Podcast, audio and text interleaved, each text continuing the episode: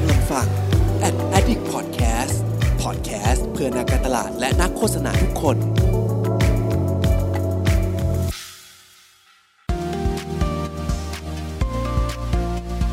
Addict Talk ชวนเพื่อนมาเล่า เมาส์มอยแบบเจาะลึก สวัสดีครับ ขอต้อนรับเข้าสู่ Addict Talk นะครับ รายการไลฟ์ของ Addict นะฮะที่เราเนี่ยก็จะมีการจัดเซสชันแบบนี้นะครับ เชิญชวนแขกรับเชิญ หรือว่าเชิญเพื่อนๆเนี่ยมาพูดคุยกันเกี่ยวกับเรื่องของโฆษณาการตลาดความคิดสร้างสรรค์ต่างๆนะครับก็อยู่กับผมเช่นเคยครับ เพิร์ดพงปิติภาสุกิจนะครับ founder ของ Addict นะครับ ก็วันนี้เนี่ยถ้าใครได้ติดตามเนาะเมื่อกี้ตอนนับถอยหลังก็น่าจะเห็นกันไปแล้วนะครับ ว่าเราเนี่ยก็จะมาพูดคุยเกี่ยวกับ งานเทศกาลประกวดความคิดสร้างสรรค์ อันหนึ่งที่เรียกได้ว่ามีชื่อเสียงที่สุดในโลกเลยนะฮะโดยที่วันนี้ผมไม่ได้มาคนเดียวนะครับ ผมเชิญเพื่อนๆ ผมมาเลยดีกว่านะครับอ่าสวัสดีครับ สวัสดีครับ สวัสดีครับสวัสดีครับสวัสดีครับสวัสดีครับสวัสดีครับมาให้แต่ละคนแนะนำตัวหน่อยดีกว่านะครับ วันนี้กลับมากันคือคักคือจริง ๆ ถ้าใครได้ติดตามเนาะปีที่แล้วเนี่ย เราก็เคยมีการจัดเซสชั่นพวกเราเหมือนกันนะครับ ก็นั่งคุยกันนี่แหละเกี่ยวกับเออเกี่ยวกับงานคานเราก็ดูหน้าตาอาจจะบางคนอาจจะอ้วนขึ้น บางคนอาจจะสีผมเปลี่ยนไปนะครับ แต่ว่าก็ยังเป็นเราเดิมๆนี่แหละนะครับ ก็อะเดี๋ยวให้แต่ละคนแนะนำตัวหน่อยดีกว่านะฮะเดี๋ยวเริ่มจากพี่ป๋อมก่อนก็ได้ครับได้ครับ ผมชื่อป๋อมนะครับ หรือว่าหมีป๋อมนะสุธรรมธรรมวงศ์นะครับ ตอนนี้ก็เป็น senior consult นะครับ ทางด้านเอ่อ user experience นะครับอยู่ที่ thoughtworks แล้วก็ มีเรื่องมาเล่าครับ ไปติดตามกันได้ครับ มีเรื่องมาเล่าบนพอดแคสต์เกี่ยวกับอะไรครับ ขายของนิดนึง ขายของก็ก็ก็กับ UX แล้วก็ data นะครับ ก็ทำกับอีกคนหนึ่งนะเขาก็ไม่รู้เป็นใครเหมือนกันนะผม ครับผม ไม่รู้เลย ไม่รู้เลยนะ ก็ก็นั่นแหละครับ เป็นเรื่องกับเกี่ยวกับ UX แล้วก็ UX นะ ไม่มีเรื่องอื่นแล้วนะครับหลอกเหหลลืออกที่หลอกไว้ไม่ผมบ้างจะไล่ออกกันซะแล้ว ไปหาพี่ต่อเลยดีกว่า ชอบขิงกันนะฮะเอออะโอไปเคคหารับพี่ต่อเลยคสรับวัสดีครับ ชื่อต่อนะครับ พุทธศักดิ์ตันติสุทธิเวชครับ ก็ตอนนี้เป็น Data Research Manager อยู่ที่ Wisesight นะครับ เป็นวิเคราะห์ข้อมูลโซเชียลมีเดียนะครับ แล้วก็เป็น co-host เพจมีเรื่องมาเล่านี่แหละครับ ก็เออ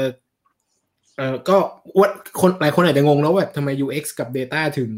ถึงมาแบบแชร์งานโฆษณาได้ ผมกับพี่ป๋อมเนี่ยจริง ๆ เป็นอดีตเอเจนซี่กันทั้งคู่นะครับ แล้วก็สนใจวงการนี้ด้วย ก็เลยจะ เคสที่เราเลือกมันก็จะมีแบบเป็นโฆษณาด้วยแล้วบวกกับโดเมนโนเลจของเราคือแบบเฮ้ยเคสนี้ไม่งใช้ Data สนุกดีกว่าเคสนี้เสริม UX สนุกดีกว่า ก็จะเป็นมุมนั้นไปอะไรอย่างนี้นะครับ อืมประมาณนี้ฮะอืมซึ่งเป็นผมวิว่าชามันคืการอเรื่อมางกเลดียนะเออใช่ไม่ไม่ผมผมว่ามันดีนะ เพราะว่าไม่งั้นถ้าสมมติให้ผมกับน็อตมาคุยกันสองคนเนี่ย มันก็จะมุมเดิมๆอะมันก็จะมุมแบบจริงครีเอทีฟมุมไซจี้มุมอะไรเงี้ยเดี๋ยววันนี้อืมได้เห็นมุมมองหลากหลายนะครับใช่อะอีกคนนึงครับที่ไร้สาระน็อตครับที่ไร้สาระน็อตครับ ก็เป็นครีเอทีฟครับจากเพจ a d p r e s u r e นะครับ เป็นเพจโฆษณาการตลาดเนี่ยแหละครับ ที่แชร์งานกันเนาะก็จะเป็นมุมครีเอทีฟแหละจะไม่เหมือนพี่ปองกับพี่ต่อเลยก็ จริง ๆ เหมือนที่เพิร์ทพูดหรอกแต่ว่างานพวกนี้แม่งมีหลายมุมมากเองอะเราเองคนหนึ่งคนหนึ่งที่แบบว่า จริง ๆ แล้วพอเข้าไปในคานส์เราจะกดไอ้หมวด Data หมวดพวกแบบยินลิสที่หลังสุดเลยนะเราไม่ค่อยเข้าใจไงบางทีอะ เออเออเออเออใช่ใช่ใช่ดังนั้นก็วันนี้นะครับ ผมเนี่ยก็ตั้งหัวข้อเนาะเหมือนคุยคุยคานนะครับ ก็เหมือนเดี๋ยวเราจะเลือกเคสกันมาคนละสองเคสนะฮะเพราะคิดว่าถ้ามากกว่านี้เนี่ย น่าจะเที่ยงคืนก็ไม่จบจริงจริงก็วันนี้คิดว่ามีทั้งหมด 8 เคสเนี่ยเดี๋ยวเราลองมาดูกันว่าเราสี่คนหยิบจับเคสอะไรมาบ้างเนาะวันนี้ก็จะเป็นบรรยากาศแบบชิลๆนะฮะจะไม่ค่อยเหมือนไลฟ์ที่ผ่านๆมาที่แบบ ผมเชิญแขกรับเชิญคนนู้นคนนี้มา เพราะว่าอันนี้เป็นแก๊งแบบกันเองเนาะก็แอบขายของนิดนึงนะครับ ว่าคือเราทุกคนเนี่ยก็อยู่ในภายใต้ช่องพอดแคสต์ a d d i c t Podcast นะครับเราก็มีรายการที่หลากหลายกันไปนะฮะยังไงก็ติดตามกันได้นะครับ ถึงแม้ว่าหลังๆเราอาจจะแบบเอ้ยมาบ้างมาไม่มาบ้างอะไรอย่างนี้แต่ว่า เรายังมีอยู่นะ เพื่อนลองไปดูในแบบในพอร์ตบีนในใน Spotify ใน Apple Podcast อะไรอย่างนี้กันได้นะครับก็ไปฟังได้นะ คอนเทนต์เราเป็น timeless ใช่ใช่บอกเลใช่ยใช่มีเรื่องมาเล่าขยันมาก มีไลฟ์มีไลฟ์ด้วย เออเออหลังๆมีเรื่องมาเล่าเป็นไงบ้าง อันนี้เออมาอัปเดตกันก่อนดีกว่าก่อนที่จะเข้างานอ๋อคานส์อืมได้ได้ได้เอามุมพี่ต่อก่อนดีกว่า มีเรื่องมาเล่าก็จริง ๆ ตอนนี้เอ่อเริ่มเปลี่ยนครับ คือเมื่อก่อนเราทำพอดแคสต์อย่างเดียวเนื้อะต่อให้ทำวิดีโอครับหมายถึงว่าชวนชวนชวนแขกรับเชิญมาคุยวิดีโอเนี่ยก็จะอัดวิดีโอลงพอดแคสต์กับ YouTube ไปอะไรเงี้ยครับแต่ว่าอืมตอนนี้ก็คือไลฟ์ด้วยก็คือไลฟ์ แล้วก็อัดพอดแคสต์แล้วก็ไปไป distribute อีกทีทางแบบทางทางพอดแคสต์ทางมูทาง YouTube อะไรเงี้ยก็สนุกดีครับไม่ไม่เคยไลฟ์หมายถึงว่าเราไม่เคยเป็น host ไลฟ์กันมาก่อน แล้วก็สนุกดีตรงที่มันได้ interact กับคำถามจริง ๆ ที่เกิดขึ้น กับที่คนมาคอมเมนต์แล้วก็มันมีคนที่ไปฟังทีหลังด้วยอะไรเงี้ยครับแล้วก็เนื้อหาจะเปลี่ยนไปนิดหน่อยคือพอไลฟ์เนี่ยพอเราก็อาจจะไม่ได้ไม่ได้เจาะลึกเนื้อหาเราสองคนมากเพราะ ช่วงนี้เราเริ่มเริ่มคุยกับคนเยอะขึ้นครับแบบไปคุยกับคนนู้นคนนี้อืมเราอยากสัมภาษณ์ใครเราก็คุยเพราะฉะนั้นคอนเทนต์ก็เลยเป็นแนวสัมภาษณ์มากขึ้น ซึ่งหลายคนอาจจะรู้สึกว่าเอ๊ะมันไม่มีแบบแบบแชร์ knowledge อะไรเท่าไหร่ก็ตอนตอนนี้มันสนุกกับการคุยกับคนอยู่ครับอะไรเงี้ยสำหรับผมนะก็เลยแบบเอออ่าคุยกับคนเยอะหน่อยอะไรเงี้ยครับ อืมประมาณนั้นใช่ ก็คืออมคือเราเพิ่งคุยกับพี่ต่อไปว่า พอเราคุยกันมาประมาณเกือบเกือบๆสองปีอะทิศทางมันเริ่มชัดมากขึ้นว่าเรากำลังอยู่ใน คนลักษณะไหนในเขาเขาเรียกว่าอะไร character ของเราอะเรากำลังอืมทำหน้าที่หรือบทบาทยังไงกับผู้ฟังอยู่อะไรตอนเนี้ย ซึ่งคิดว่าน่าจะตกคือเราตกผลึกแล้วล่ะเดี๋ยวเราจะสื่อสารกันอีกทีหนึ่งเร็วๆนี้ มีความเป็นไปได้ว่าอาจจะสื่อสารกันที่ EP ที่ร้อยอืมใช่ตอนนี้เพราะว่าเท่าไหร่แล้วครับตอน90ถ้าเกิดตอนนี้เก้าสิบสองเก้าสิบสามผมไม่แน่ใจอัดประมาณอัดไปแล้ว93แต่ลงพอดแคสต์น่าจะประมาณ80ปลายปลายๆ90เลยแปดแปดสิบสี่แปดสิบห้าเอออะไรอย่างเงี้ยครับ อืมอืมใช่ครับอืมสองที่ทำปีเผื่อหลายขนาดนั้นเลยเหรออะไรที่นะทำเผื่อหลาย EP ขนาดนั้นเลยเหรอเออไม่มันมันไลฟ์ไงไลฟ์ไลฟ์ไลฟ์แล้วก็ยังไม่ได้ลงสักทีอ๋อใช่เออใช่ก็เฮ้ยแต่ก็เอาจริงก็ผมคิดว่าผมอืๆผมว่าเวลาไลฟ์อะมันมันง่ายนะคือ คือมันอย่างน้อยมันมันอะตัวตัวภาพวิดีโอก็เอามาใช้ได้ลงได้หลายแพลตฟอร์ม ตัวเสียงก็ยังเอามาลงเป็นพอดแคสต์ได้ด้วยอะไรใช่เงี้ย คือผมใช่ว่ามันสนุกใช่ดีตรงที่ว่าเราเราเราพูดไปแล้วอะเราไม่เหงาอะเราเห็นคนที่มาพิมพ์ด้วยไงแล้วเราก็หยิบคำถามของนั้นมามามาอยู่ในพอดแคสต์เราเราได้ด้วยอะไรเงี้ยก็เลยคิดว่ามันน่าจะดีแล้วก็อีกมุมหนึ่งคือเฮ้ยฟังพอดแคสต์อะแล้วเราอยู่บ้าน work from home กันนะมันไม่ได้เห็นหน้ากันอยู่แล้วอะเราเห็นหน้ากันสักหน่อยหนึ่งก็ยังดีอะไรเงี้ยเออก็เลยอะไลฟ์สักกันประมาณนี้ครับอันนี้ที่อืมช่วงนี้พอดแคสต์ของหนีเรื่องบ้านเล่าเป็นประมาณนี้ครับอืมแอดเพอร์เจอร์แล้วครับ say something นี่หายหายไปเลยครับ เออเล่าหน่อยว่าเป็นยังไงบ้างตอนนี้ทิศทางของแอดเพอร์เจอร์จริงๆก็อัพงานเรื่อยๆแหละครับ แต่ว่าก็จะมีดีๆขัดๆบ้างแล้วแต่งานนะครับ ว่าช่วงนี้เยอะน้อยแค่ไหน แต่ก็พยายามจะหางานใหม่ๆ มาเล่าให้ดูกันแหละหลังๆ เราเราพยายามจะเน้นงานพวกโฆษณาแคมเปญเป็น base สักเลยงาน marketing เราจะน้อยลงเพราะเรารู้สึกว่าจริงๆ แล้วอย่าง Ad Addict เองอะมันจะมีความเป็น marketing ด้วยอะไรเงี้ย เราก็เลยรู้สึกว่าบางอันเองเราไม่ได้หยิบโฆษณามาซะด้วยซ้ำอะหยิบจาก YouTube หยิบจากอะไรมาอะไรที่มันดูน่าสนใจก็เก็บเป็น reference แล้วกันครับ แนวๆนั้นดีกว่าอะไรเงี้ย อืม เข้าใจง่ายเพราะตัวเราเองก็เก็บไว้ให้ตัวตัวตัวเองดูอะอืมไม่ได้ไม่ได้ให้คนอื่นดูหรอกบางทีอะอันนี้ชอบเอามาลงเองเงี้ยใช่ คือถ้าใครติดตามนะฮะ คือผมกับน็อตเนี่ย ก่อนหน้านี้ก็จะมีจัดรายการอันหนึ่งเนาะ ชื่อแอดอัปเดตนะครับอืมคือเป็นช่วงที่แบบ ช่วงที่ฟิตจัดเลย ตื่นมาทุกเช้านะ เราจะมากี่โมงเก้าโมงครึ่งเก้าโมงครึ่เก้างโมงครึ่งเราจะมาอัปเดตกันเนี่ยวันละหกไอเดีย ก็จะอืมคล้ายๆวันเนี้ยที่เรามาคุยกันแหละครับ แต่ว่าเราจะไม่ได้เปิดเคสเนาะก็คือผมกับน็อตก็จะมาเล่าทางผ่าน Clubhouse นะครับ แล้วก็อะมาอัปเดตกันครึ่งชั่วโมง ได้อัปเดตหกไอเดีย แต่ว่าช่วงหลังๆเราก็เริ่มค้นพบแล้วว่าแบบ คือพอมันถี่เกิน ส่วนหนึ่งก็คือไอเดียที่เราเลือกมาบางอันมันแบบ บางอันมันยังยังไม่ใช่ไอเดียที่มันมันดูน่าศึกษาน่าค้นหาขนาดนั้นเอนะอฝืนเอแล้วอฝืนแล้วบางอันนะจริงแบบบางบางอันแบบเอออันนี้ก็เอามาเล่าแล้วเหรออะไรเงี้ย ก็เลยอะเริ่มเปลี่ยนใหม่นะครับ จริงๆก็เคยลองมาทำไลฟ์แล้วก็เอ้ยไม่ค่อย work เว้ยมันเพราะว่าพอพอมันไม่เห็นภาพใน Clubhouse อะไรเงี้ยมันก็ยากนะครับ แล้วก็อะตอนนี้เลยลองปรับไปเป็นสัปดาห์ละครั้งดูนะครับ ก็ติดตามกันได้ประมาณวันศุกร์เนาะวันศุกร์ตอนเช้าอืมครับเยี่ยมได้ โอเคก็ยังไงเดี๋ยวรอติดตามความเคลื่อนไหวของแต่ละรายการต่อไปนะครับ คิดว่าเราก็ปรับตัวเรื่อยๆแหละเนาะเพราะว่าโลกของคอนเทนต์อะไรพวกนี้ เราก็สู้กับอัลกอริทึมสู้กับทุกอย่างนะครับก็เดี๋ยวรอติดตามกันดูกันไปนะฮะแล้วก็เหมือนที่เมื่อกี้พี่ต่อพี่ป๋อมบอกนะ พอมันเป็นไลฟ์อะถ้าสมมุติว่าเพื่อนๆเข้ามาดูอยู่เนี่ย อยากจะคุยอะไรกับพวกเรา อยากจะแซวเราเป็นแฟนคลับใครก็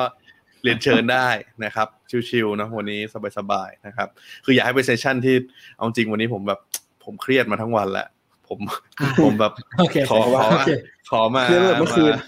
เออตั้งแต่เมื่อคืนแล้วผมว่าผมจะนอนนี่แบบ retweet จนแบบนิวล็อกเลยนะฮะเมื่อวาน ก็เราเรามาเปิดโลกความคิดสร้างสรรค์กันบ้างดีกว่าวันนี้นะครับอืมโอเค งั้นเดี๋ยวใครจะเริ่มก่อนดี คือผมเป็นเป็นอย่างนี้แล้วกัน sequence ก็คือ เดี๋ยวจะให้ดูเคสก่อนเนาะอันที่อืมแต่ละคนเลือกมา แล้วก็อยากให้ลอง recap นิดนึงว่าเขาเป็นยังไงเผื่อแบบบางคนแบบเอ้ยเน็ตกระตุกฟังตรงนั้นอืมไม่ทันหรืออะไรอย่างนี้นะครับอืมแล้วก็ลองมา discuss กันว่าเออทำไมถึงชอบงานนี้เลยนะครับมาใครขอใครก่อนครับ อย่าแย่งกันนะครับโอนได้ออกใครกันดีโอนได้ออกเออเราลองไม่นัโอบนน้อยออกป่ะเราเราลองเอโออนน้อยออกป่ะได้ได้เหรอสนุกดีนะเฮ้ยทำยังไงอะผมว่าเนี่ยอย่างนี้อันนี้เหรอมีความความนี่เอออยู่ได้ได้อยู่ได้ช้าพอที่จะขี้โกงได้อยู่เฮ้ยลองดูมาโอนอยโอนอยออกอะเรียบร้อยคุณน็อตคุณมันตั้งใจครับคุณคุณเสนอตัวแต่แรกก็ได้ครับโอ้โหเรียบร้อย มามาครับคุณน็อตคุณจะเล่างานไหนก่อนดีวันนี้ เอาเป็นตัวง่ายๆก่อนแล้วกันครับ เป็นไฮนิเกนก่อนไหมอืมได้ครับ อะพอพูดถึงไฮนาเกนต้องต้องบอกแบบต้องรีมาไม่ร์ได้กเชิบญอกชวนไม่มีการนะเชิญชวน ไม่โฆษณาไม่ได้แบบโน้มน้าวอะไรทั้งสิ้นนะครับ อันนี้คือการให้ความรู้เท่านั้นนะครับเปิดคุณเปิดห้ามแฟกต์จับผมนะครับ เปิดเปิดแฟกต์ที่มันเกิดขึ้นเฉยใช่ๆไม่เรียกว่าโฆษณานะครับก็ดูเหมาะกับสถานการณ์ดี นะครับเหมาะมากเหมาะมากตัวนี้เหมาะมากเลยเออเหมาะกับการมาเล่าเป็นอันแรกด้วยลองดูกัน ใช่อันนี้ไหมนะแป๊บนึงนะ ผมเช็คก่อนว่าใช่เปล่ามาอันเอ๊ะนี้เอ๊ะเอ๊ะไม่น่าใช่นะฮะเอ๊ะเอ๊ะผมหาก่อนนะพอดีผมเปิดหลายอันมากแล้วแบบ อันไหนว่า น่าจะอันนี้ปะเออโอเคอ่าใช่ครับมามาดูกันครับ One of the hardest things in my life was to see our bar shut and our doors closed. about 60% of closed businesses that won't be reopening. Experts say it could take four to five years to recover.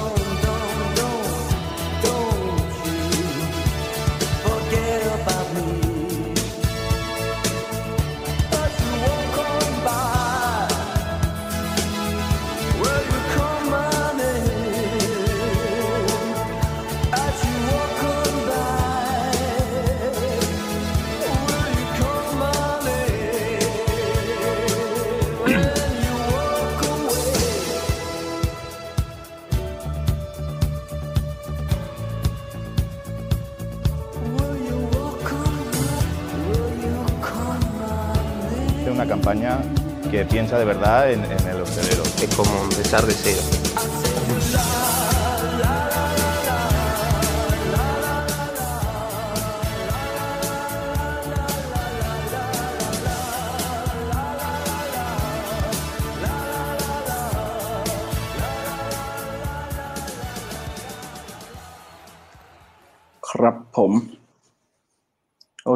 จริงๆงานนี้เป็นงานของ Heineken นะครับคือจริงๆอะโจทย์มันง่ายมากเลยคือ ช่วงช่วงโควิดเนาะเรารู้กันอยู่แล้วว่า หลาย ๆหลาย ๆ ธุรกิจเอง หลาย ๆ industry เองโดยเฉพาะร้านอาหารหรือบาร์เราอะมันมันโดนเรื่องพวกนี้เยอะมากเนาะให้ต้องปิดตัวไป ทีเนี้ยสิ่งที่น่าสนใจมากของ Heineken ตัวนี้คือเขาลากมาจาก insight ที่ว่าตัวแบรนด์เองอะต้องซื้อ ad ที่เป็น out of home อยู่แล้ว คือเรารู้อยู่แล้วแหละพอมันเป็นแบรนด์ที่มันต้องพึ่งพาแบรนด์เยอะ เขาจะซื้อพวกบิลบอร์ดซื้ออะไรอย่างนี้เต็มไปหมดเนาะทีเนี้ยสัดส่วนการซื้อมันเยอะมาก เขาก็เลยรู้สึกว่าเฮ้ยเขาอยากเปลี่ยนมาทำอะไรสักอย่างหนึ่งที่มันมีประโยชน์มากขึ้นเขาเลยทำแคมเปญขึ้นครับ ชื่อว่า Shutter Ad เขาโยกงบมาจากการซื้อบิลบอร์ดทั้งหมดนะครับ ไปซื้อประตูหน้าร้านของพวกเป็นร้านเหล้าหรือเป็นพวกบาร์ร้านอาหารแทน แล้วเอาตัว ad ของแบรนด์ Heineken อะไรเงี้ยครับ ไป placement ตรงนั้น เออทำให้คนเห็นว่า ตัวตัวเจ้าของเองอะก็มีรายได้เพิ่มขึ้นเนาะในวันที่ร้านปิดอยู่แล้วแบรนด์เองก็อยู่ถูกที่ถูกเวลาเรารู้อยู่แล้วว่าอยู่ตรงนั้น อีกอย่างหนึ่งคือคนน่ะไม่ค่อยเห็น out of home อยู่แล้ว พวกบิลบอร์ดเองเขาไม่ได้ออกไปไหน แต่ว่าร้านอาหารพวกเนี้ยมันจะอยู่ในพื้นที่ชุมชนของคนที่คนอยู่ ก็จะเดินเห็นผ่านไปมาเนี่ยแหละอืมแล้วผมรู้สึกว่าสิ่งนี้ที่น่าสนใจคือวิธีการทำเคสของเขาแหละครับ ที่ดูเมื่อกี้มัน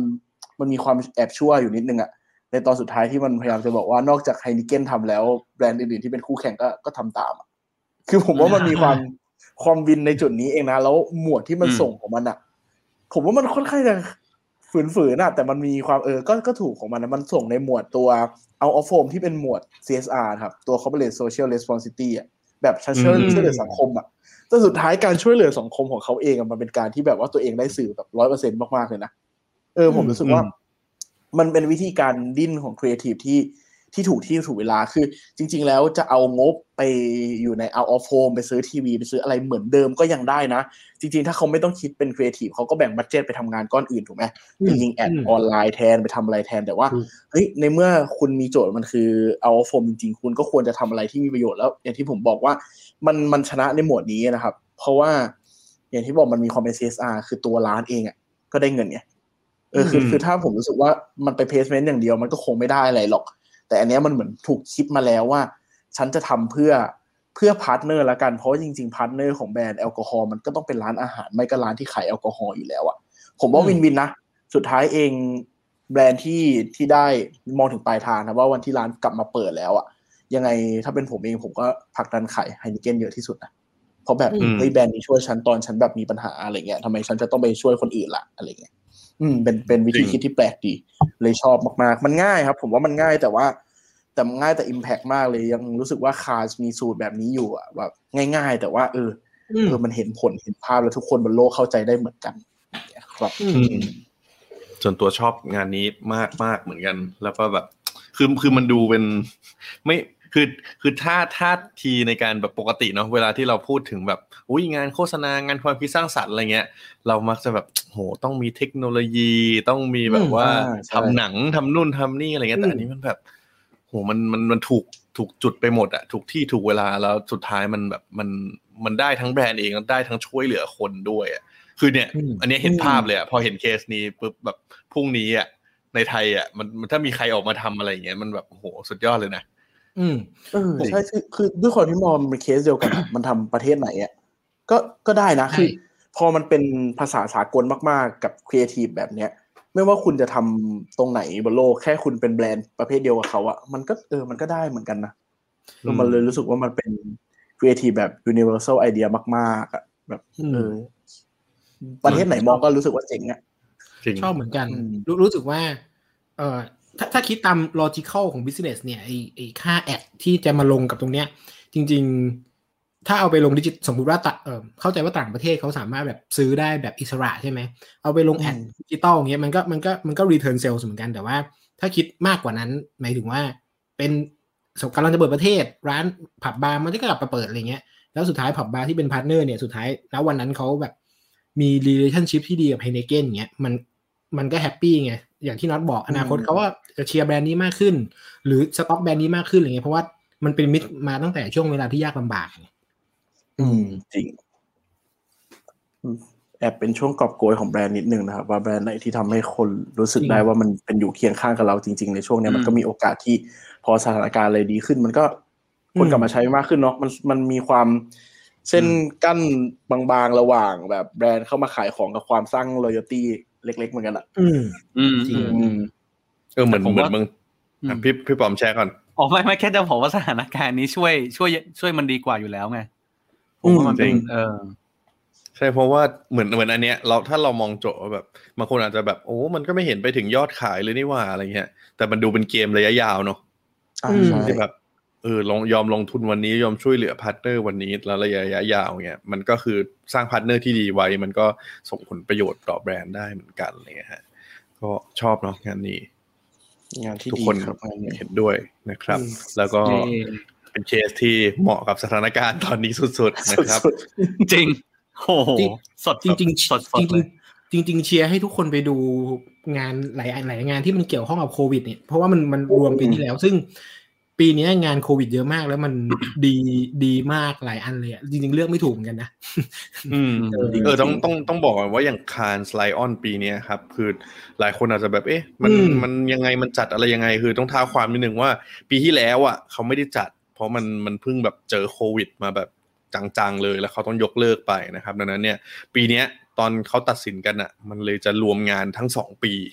มันเลยคือมหาศาลกรรมการคือแบบตาแฉะแบบโห ม ไม่ได้หลับไม่ได้นอนนะฮะมันก็เลยจะเป็นงานที่แบบ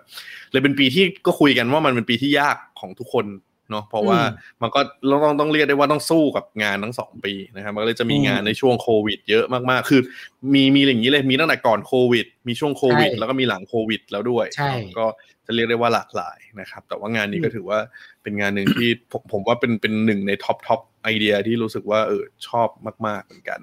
อืมมาต่อไปครับ ใครดีฮะ พี่พี่น็อตเลือกเลย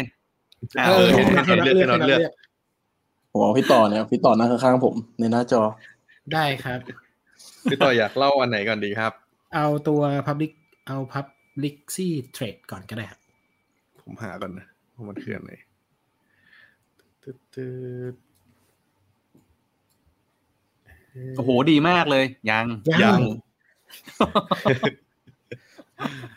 เปิดไลน์ เห็นเห็นเหงาเห็นเหงาเห็นมันเงียบก็เลยต้องพูดหน่อย handles cookies. Google โอเค Hello there.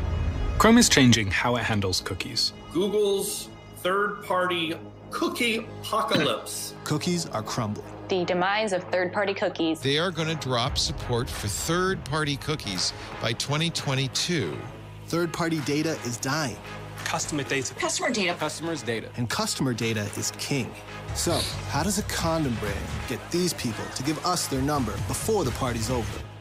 You create a value exchange in the form of a stock exchange. This is publicly traded, a new stock market inspired e commerce platform that turns short term condom buyers into long term investors. It starts with gonorrhea and chlamydia. And why does my pee burn? Real time, real search behavior for STIs, their symptoms, and related search terms. For those suffering and searching, it's a steady stream, which we pulled into our platform every 15 minutes via the Google Trends API. Each STI gets its own chart, so we'll know if it's bearish, bullish, or surging.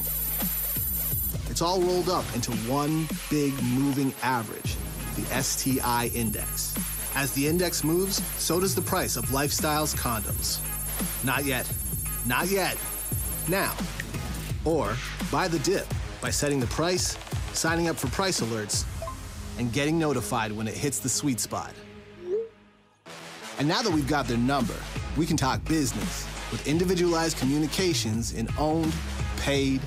today, tomorrow, and beyond.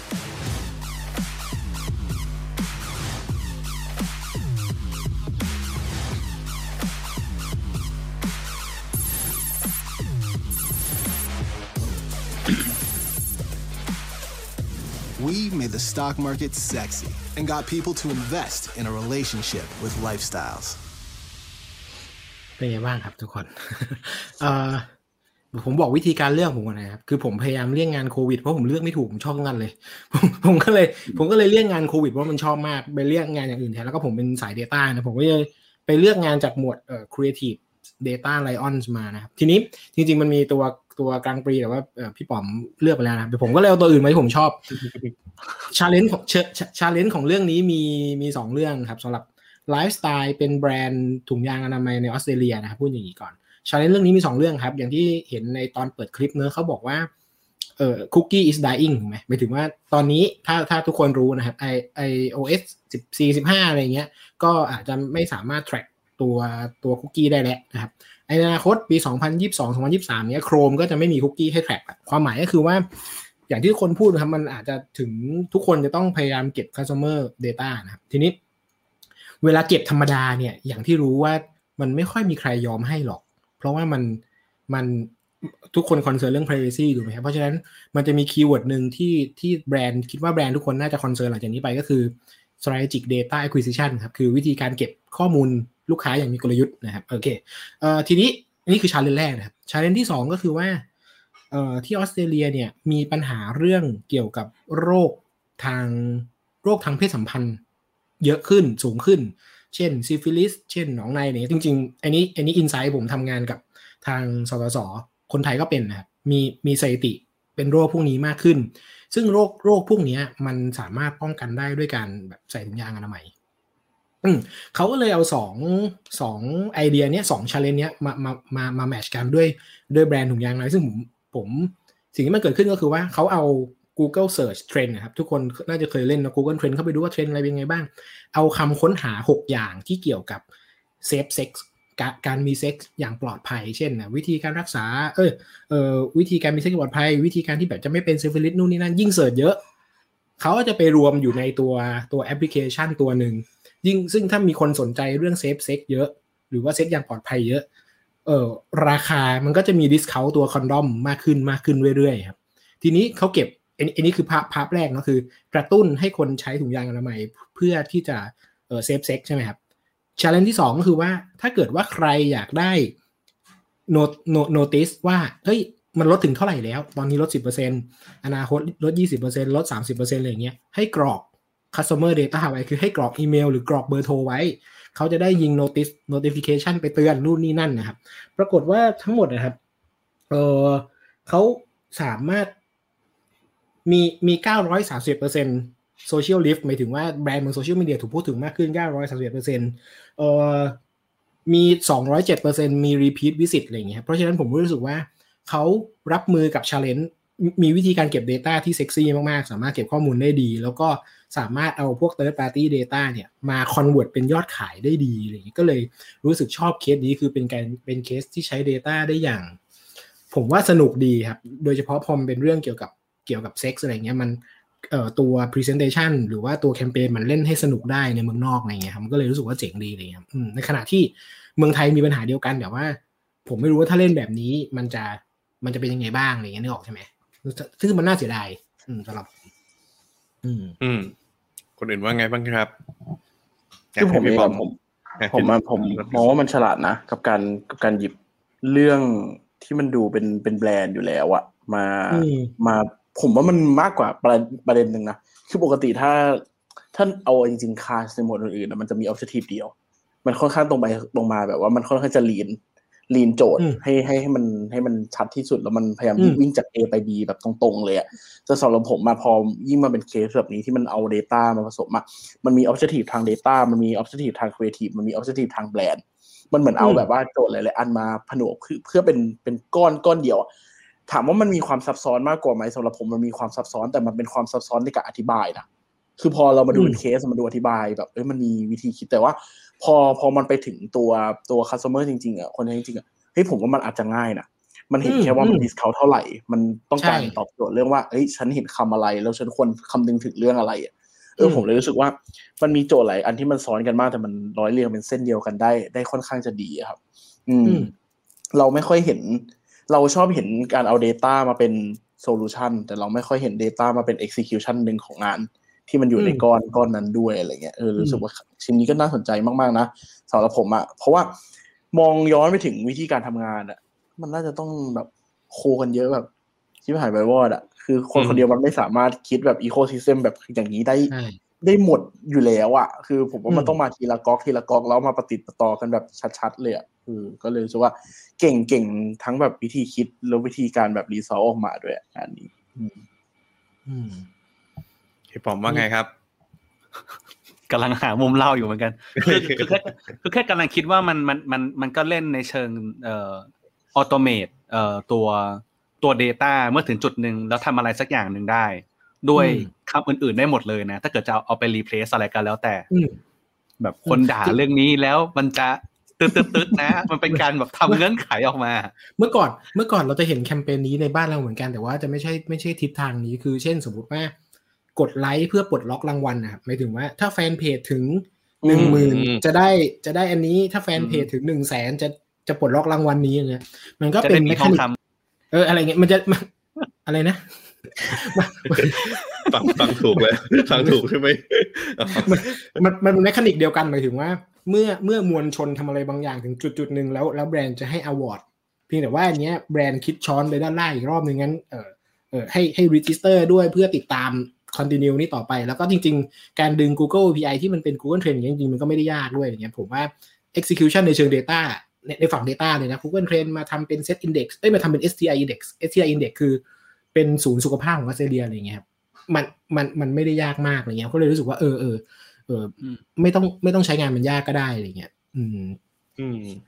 แต่ผมผมมาชอบตรงที่เขา ทำไอเดียเป็นเกี่ยวกับเรื่องแบบเหมือนเทรดหุ้นเป็นสต็อกเออใช่เออ คืออันนี้ไม่ไม่ไม่รู้เหมือนกันว่ามันคือเทรนด์ของวัยรุ่นยุคนี้เหรอ เพราะว่าอย่างในไทยอืมเราก็จะเห็นเนาะแบบคริปโตเด็กลงทุนเยอะใช่ เออ หรืออะไรอย่างเงี้ย เลยเลยแบบเอ๊ะมันมันคือ context ที่มันเกิดขึ้นในในทั่วโลกด้วยเหรอ อันนี้ก็น่าสนใจ ซึ่งซึ่งอย่างผมอะอาจจะแบบคือผมไม่ได้มาจริงจังเรื่องเล่นหุ้นเรื่องอะไรพวกนี้ไงก็อาจจะไม่ได้ relate เท่าไหร่แต่ว่า พอเห็นอย่างนี้แล้วแบบโห เออมันเป็นวิธีการหนึ่งที่ค่อนข้างฉลาดมากเลยอะกับการที่แบบหยิบจับสิ่งที่มันมีอยู่แล้วอะมาบิดยังไงให้มันกลายเป็นของตัวเองอะอืมเอออมคือแบบอืมเทรดหุ้นแต่ไม่ใช่เทรดหุ้นแต่เป็นเทรดแบบราคาของทุกอย่างแทนอะไรเงี้ยแบบ เออ มันก็อืมคิดได้ ใช่ใช่ใช่เจ๋งดีครับ งานนี้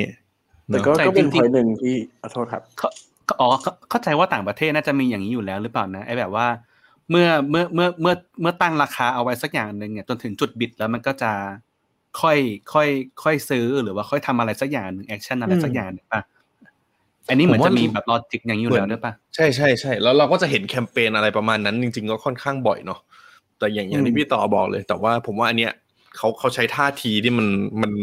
มันเปลี่ยนไปอะ มันเปลี่ยนไปอืมด้วยแบบ มันมันดูกลับมาที่แบรนด์ชื่อแบรนด์แล้วจริงๆอะมันกลายเป็นไลฟ์สไตล์จริง ๆด้วยอะไรเงี้ยเออผมว่าก็อืมก็ถือเป็นงานที่กลมเนาะคือดูภาพอ่าฮะรวมๆออกมาแล้ว อะมีมีความซับซ้อนนิดนึง แต่ว่าเคสเขาก็เล่าจนเราเข้าใจได้อะไรเงี้ยอืมผมว่าถ้าให้ให้เล่าให้เพื่อนฟังนี่มีความยากอยู่นะเพราะแบบเออมึจงริงมึงดูงานนี้สิอ่างานนี้คืออะไรวะโอ้โหกว่าจะเล่าได้ก็สักพักหนึ่งอยู่เลย นี่นี่ถ้าเล่าทางคลับเฮานี่น่าจะน่าจะใช้เวลา ไม่เห็นภาพอธิบายไม่เห็นภาพออเห็นภาพใช่มันเหมือนวิชวลลีดประมาณหนึงนะงานนี้อืมอืมอืมต้ใช่องออกมาเป็นเคสจริงอืมขอบคุณมากครับโอเคพี่ต่ออะพี่ต่อเลือกต่อเลยครับ ใครดีครับ ออกผิดทางคุณเพิร์ดแล้วกันครับ คุณเพิร์ดสลับไปฟังผมเหครอรีเอทีฟบ้าง ได้ครับอ๋อเออก็เนอะของผมแป๊บหนึ่งนะผมหาก่อน ของผมเอาเนี้ยผมเป็นงานที่แบบได้รางวัลเยอะมากได้กลางปีเหมือนจะไหลตัวด้วยนะฮะเดี๋ยวเราลองดูกันสนุกครับงานนี้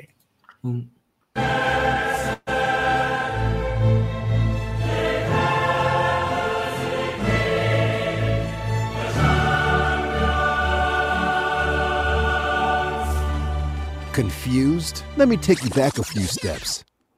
You haven't heard of Stevenage Football Club, right? Well, neither had we. But we realized that even though they're at the bottom of England's fourth division, they were going to appear in the same video game that all the expensive players were going to be in. And that's when, almost two years ago, we decided to sponsor Stevenage. Because if we put our logo on their real shirt, we would definitely have our logo in the game. Introducing the Stevenage Challenge. Gamers across the world immediately started choosing Stevenage, signing the best players to our team and playing with them. For every goal they shared on Twitter, we gave them rewards. The news took the gaming community by Two of storm. the best gifts in the game. The Stevenage, they had Burger King as their sponsor. Oh, Lawrence! Oh my god! Football food, what could possibly be better? Il est trop beau, les gars, Smith! Just like that. Our small team in real life turned into the biggest team online.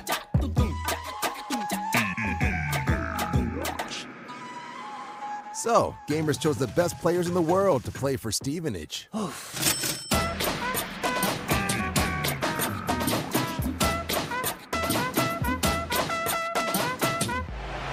not every night this comes along.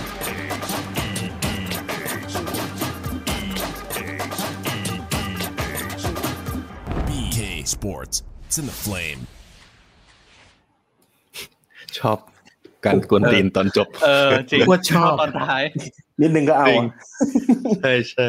คืองานงานนี้รีแคปสั้น ๆ นะครับ ก็คือ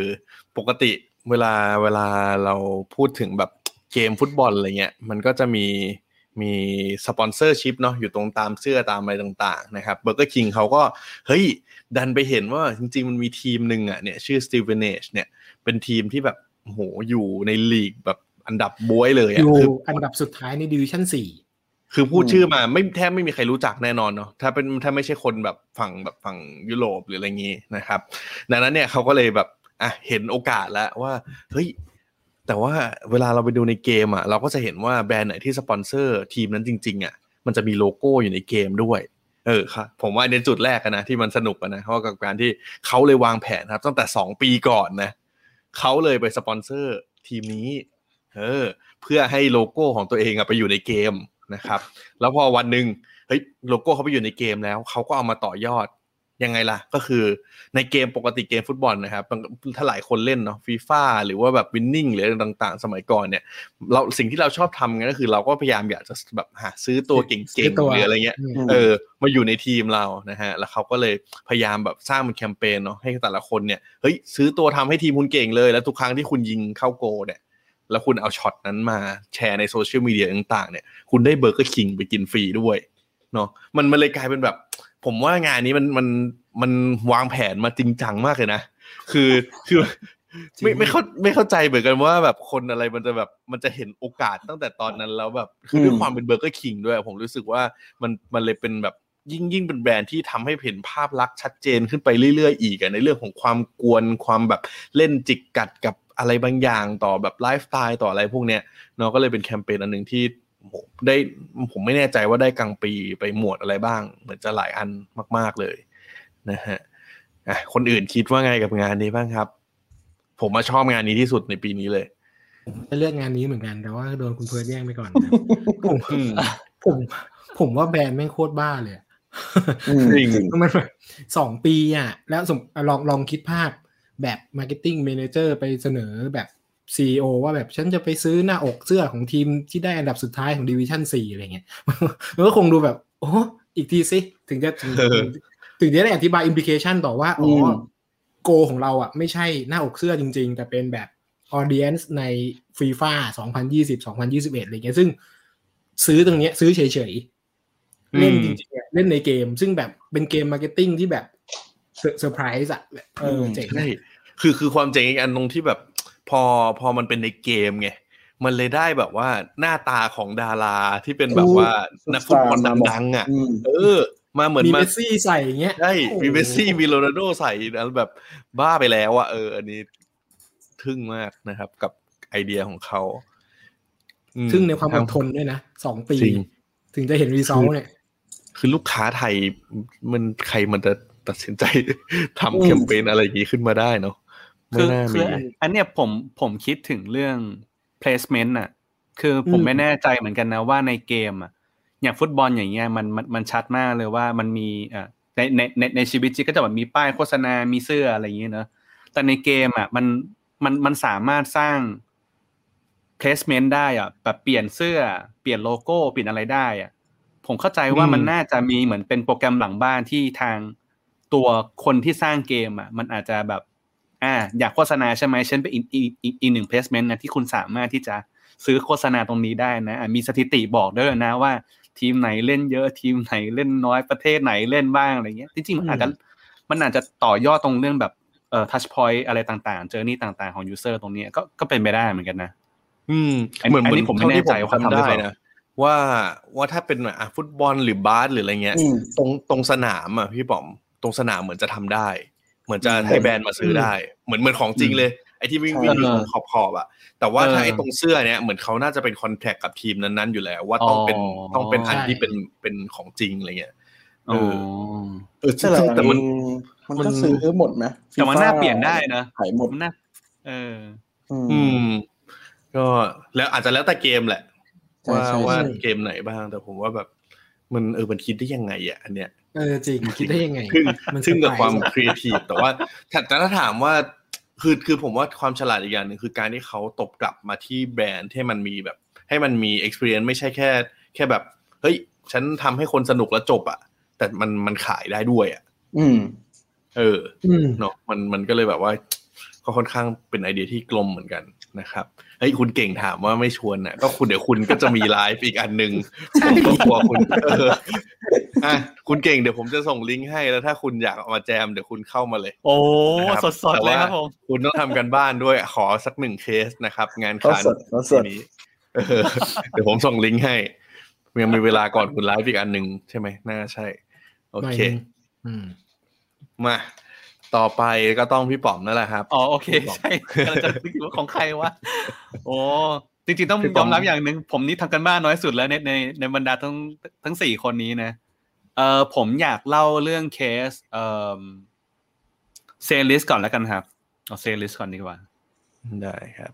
แป๊บนึงนะครับโอ้จริง ๆ ผมก็คือเราปีเนี้ยผมติดตามงานค่อนข้างเยอะตอนวันที่เขาประกาศอืม เพราะมันไม่ได้มีอะไรให้ดูเท่าไหร่ต้องบอกตามตรงอ๋อ มัน มัน มัน มันไม่ได้มีแบบตัว conference อะไรอย่างงี้ใช่ไหมไม่เยอะใช่ไหม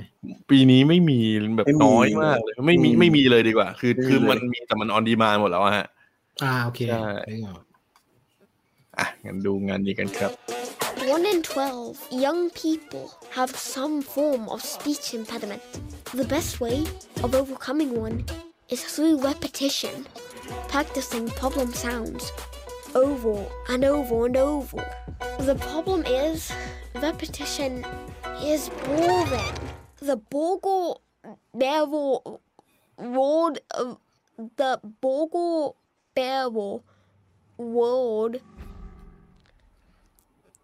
have trouble with pronouncing those words. The Bogle Barrel Road around the railroad railroad. It's boring. Except when it happens in music. That's where say come in. We created an algorithm to analyze popular music for patterns of repetition that are helpful for speech therapy. Songs where particular sounds occur in particular patterns that are helpful for overcoming an impediment. Apple Music then conducted the single largest data analysis of song lyrics ever, scanning millions of tracks to isolate the songs with therapeutic value. These songs were curated by Warner Music and weaved into playlists. Playlists where singing along can help your speech. A playlist of songs for ta, ka, da, and more. The playlists live on Apple Music, and with more sounds and more languages to come, playlists are only just beginning.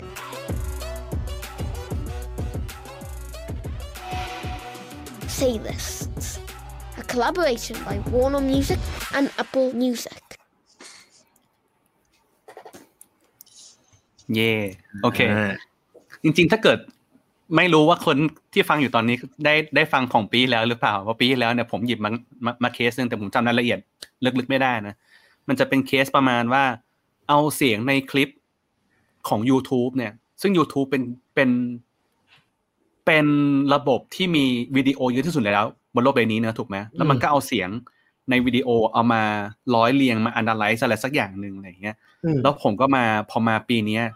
ก็ ด้วยด้วยด้วยความที่ส่วนตัวอินกับกับเรื่องการศึกษาด้วย เป็นคนสอนหนังสือด้วย แล้วก็มีมีมีทำเอ่อเป็นวอล u n เทีย Saturday School ด้วย ก็เลยแบบเหมือนเหมือนผูกพันกับเด็กผูกพันกับการเรียนรู้อะไรเงี้ยช่วงนี้อยู่ด้วยอะไรเงี้ยซึ่งอันนี้มันก็ดูแบบเป็นเป็นตัวเองดีนะ เป็นตัวเองดีก็เลยเอามาเล่านะ ก็อย่างที่ดูวิดีโอไปแหละ คือเขาบอกว่าจ้าเจ้าเด็กคนนี้เขาเขาเสียงเขาเนี่ยเขาเขาเขาก็เล่าว่า รู้หรือเปล่าว่ามีแบบ เอ่อผมไม่รู้ว่าในไทยเป็นยังไงนะ ผมเข้าใจว่าเปเปอร์ตรงนี้น่าจะเป็นของต่างประเทศ คือเขาบอกว่าเด็กหนึ่งในสิบสองคนเนี่ย จะมีปัญหาเรื่องของการออกเสียง และวิธีการฝึกให้ออกเสียงที่ดีขึ้นเนี่ยหรือว่าการฝึกให้มันดีขึ้นเนี่ย คือการฟังด้วย ฟังเพื่อให้แบบว่าออกเสียงได้อะไรเงี้ยแล้วแล้วมันวิธีการทำต้องอย่างนั้นนะคือมันต้องฟังบ่อยๆ ฟังซ้ำๆฟังเรื่อยๆ แต่สิ่งที่มันเกิดขึ้นคืออย่างที่เด็กบอกคือมันน่าเบื่อเว้ยอะไรอย่างเงี้ยไม่ต้องการอย่างนั้นฉันไม่อยากฉันไม่อยากฝึกแบบนี้อะไรเงี้ยมันก็เลยใช้วิธีเอาเสียงนะจากจากจากตัว Warner Music เนี่ย เอามาเอามา list ว่าเพลงไหนเนี่ยออกเสียงแต่ละอันเนี่ยที่ที่เด็กจะต้องฝึกเนี่ย เอ่อมีมี list เพลงอะไรบ้างคือมันเป็น list เพลงเลยเว้ยเอออย่างที่เมื่อกี้เด็กบอกคือมันแบบว่ามีเธอ เชอะเคอะอะไรอย่างเงี้ยคือแบบแต่ละอันเนี่ยมันจะรวมไปเว้ยแล้วผมก็ไปฟังแล้วเว้ยก็แบบเออว่ะเฮียแม่งเจ๋งเว้ยแม่งรวมแม่งรวมกันอย่างนี้กันเลยเหรอวะอะไรเงี้ยแต่ว่าอย่างอย่างที่เรารู้เนอะ App- Apple Music มันจะเป็นแบบเหมือนเป็นสั้นๆนะให้เราฟังอะ แล้วก็ถ้าเกิดใครอยากไปฟังเพลงเต็มๆก็ต้องกดซื้อนั่นนี่อะไรเงี้ย คือซึ่งซึ่งผลงานตรงนี้เนี่ยก็เป็นผลงานเป็นเอเจนซี่ที่ที่อยู่ใน under ที่เอ่อ Accenture เนี่ย acquire ไว้ชื่อว่า Rothco ก็เอ่อออฟฟิศอยู่ที่ดับลินไอร์แลนด์นะครับ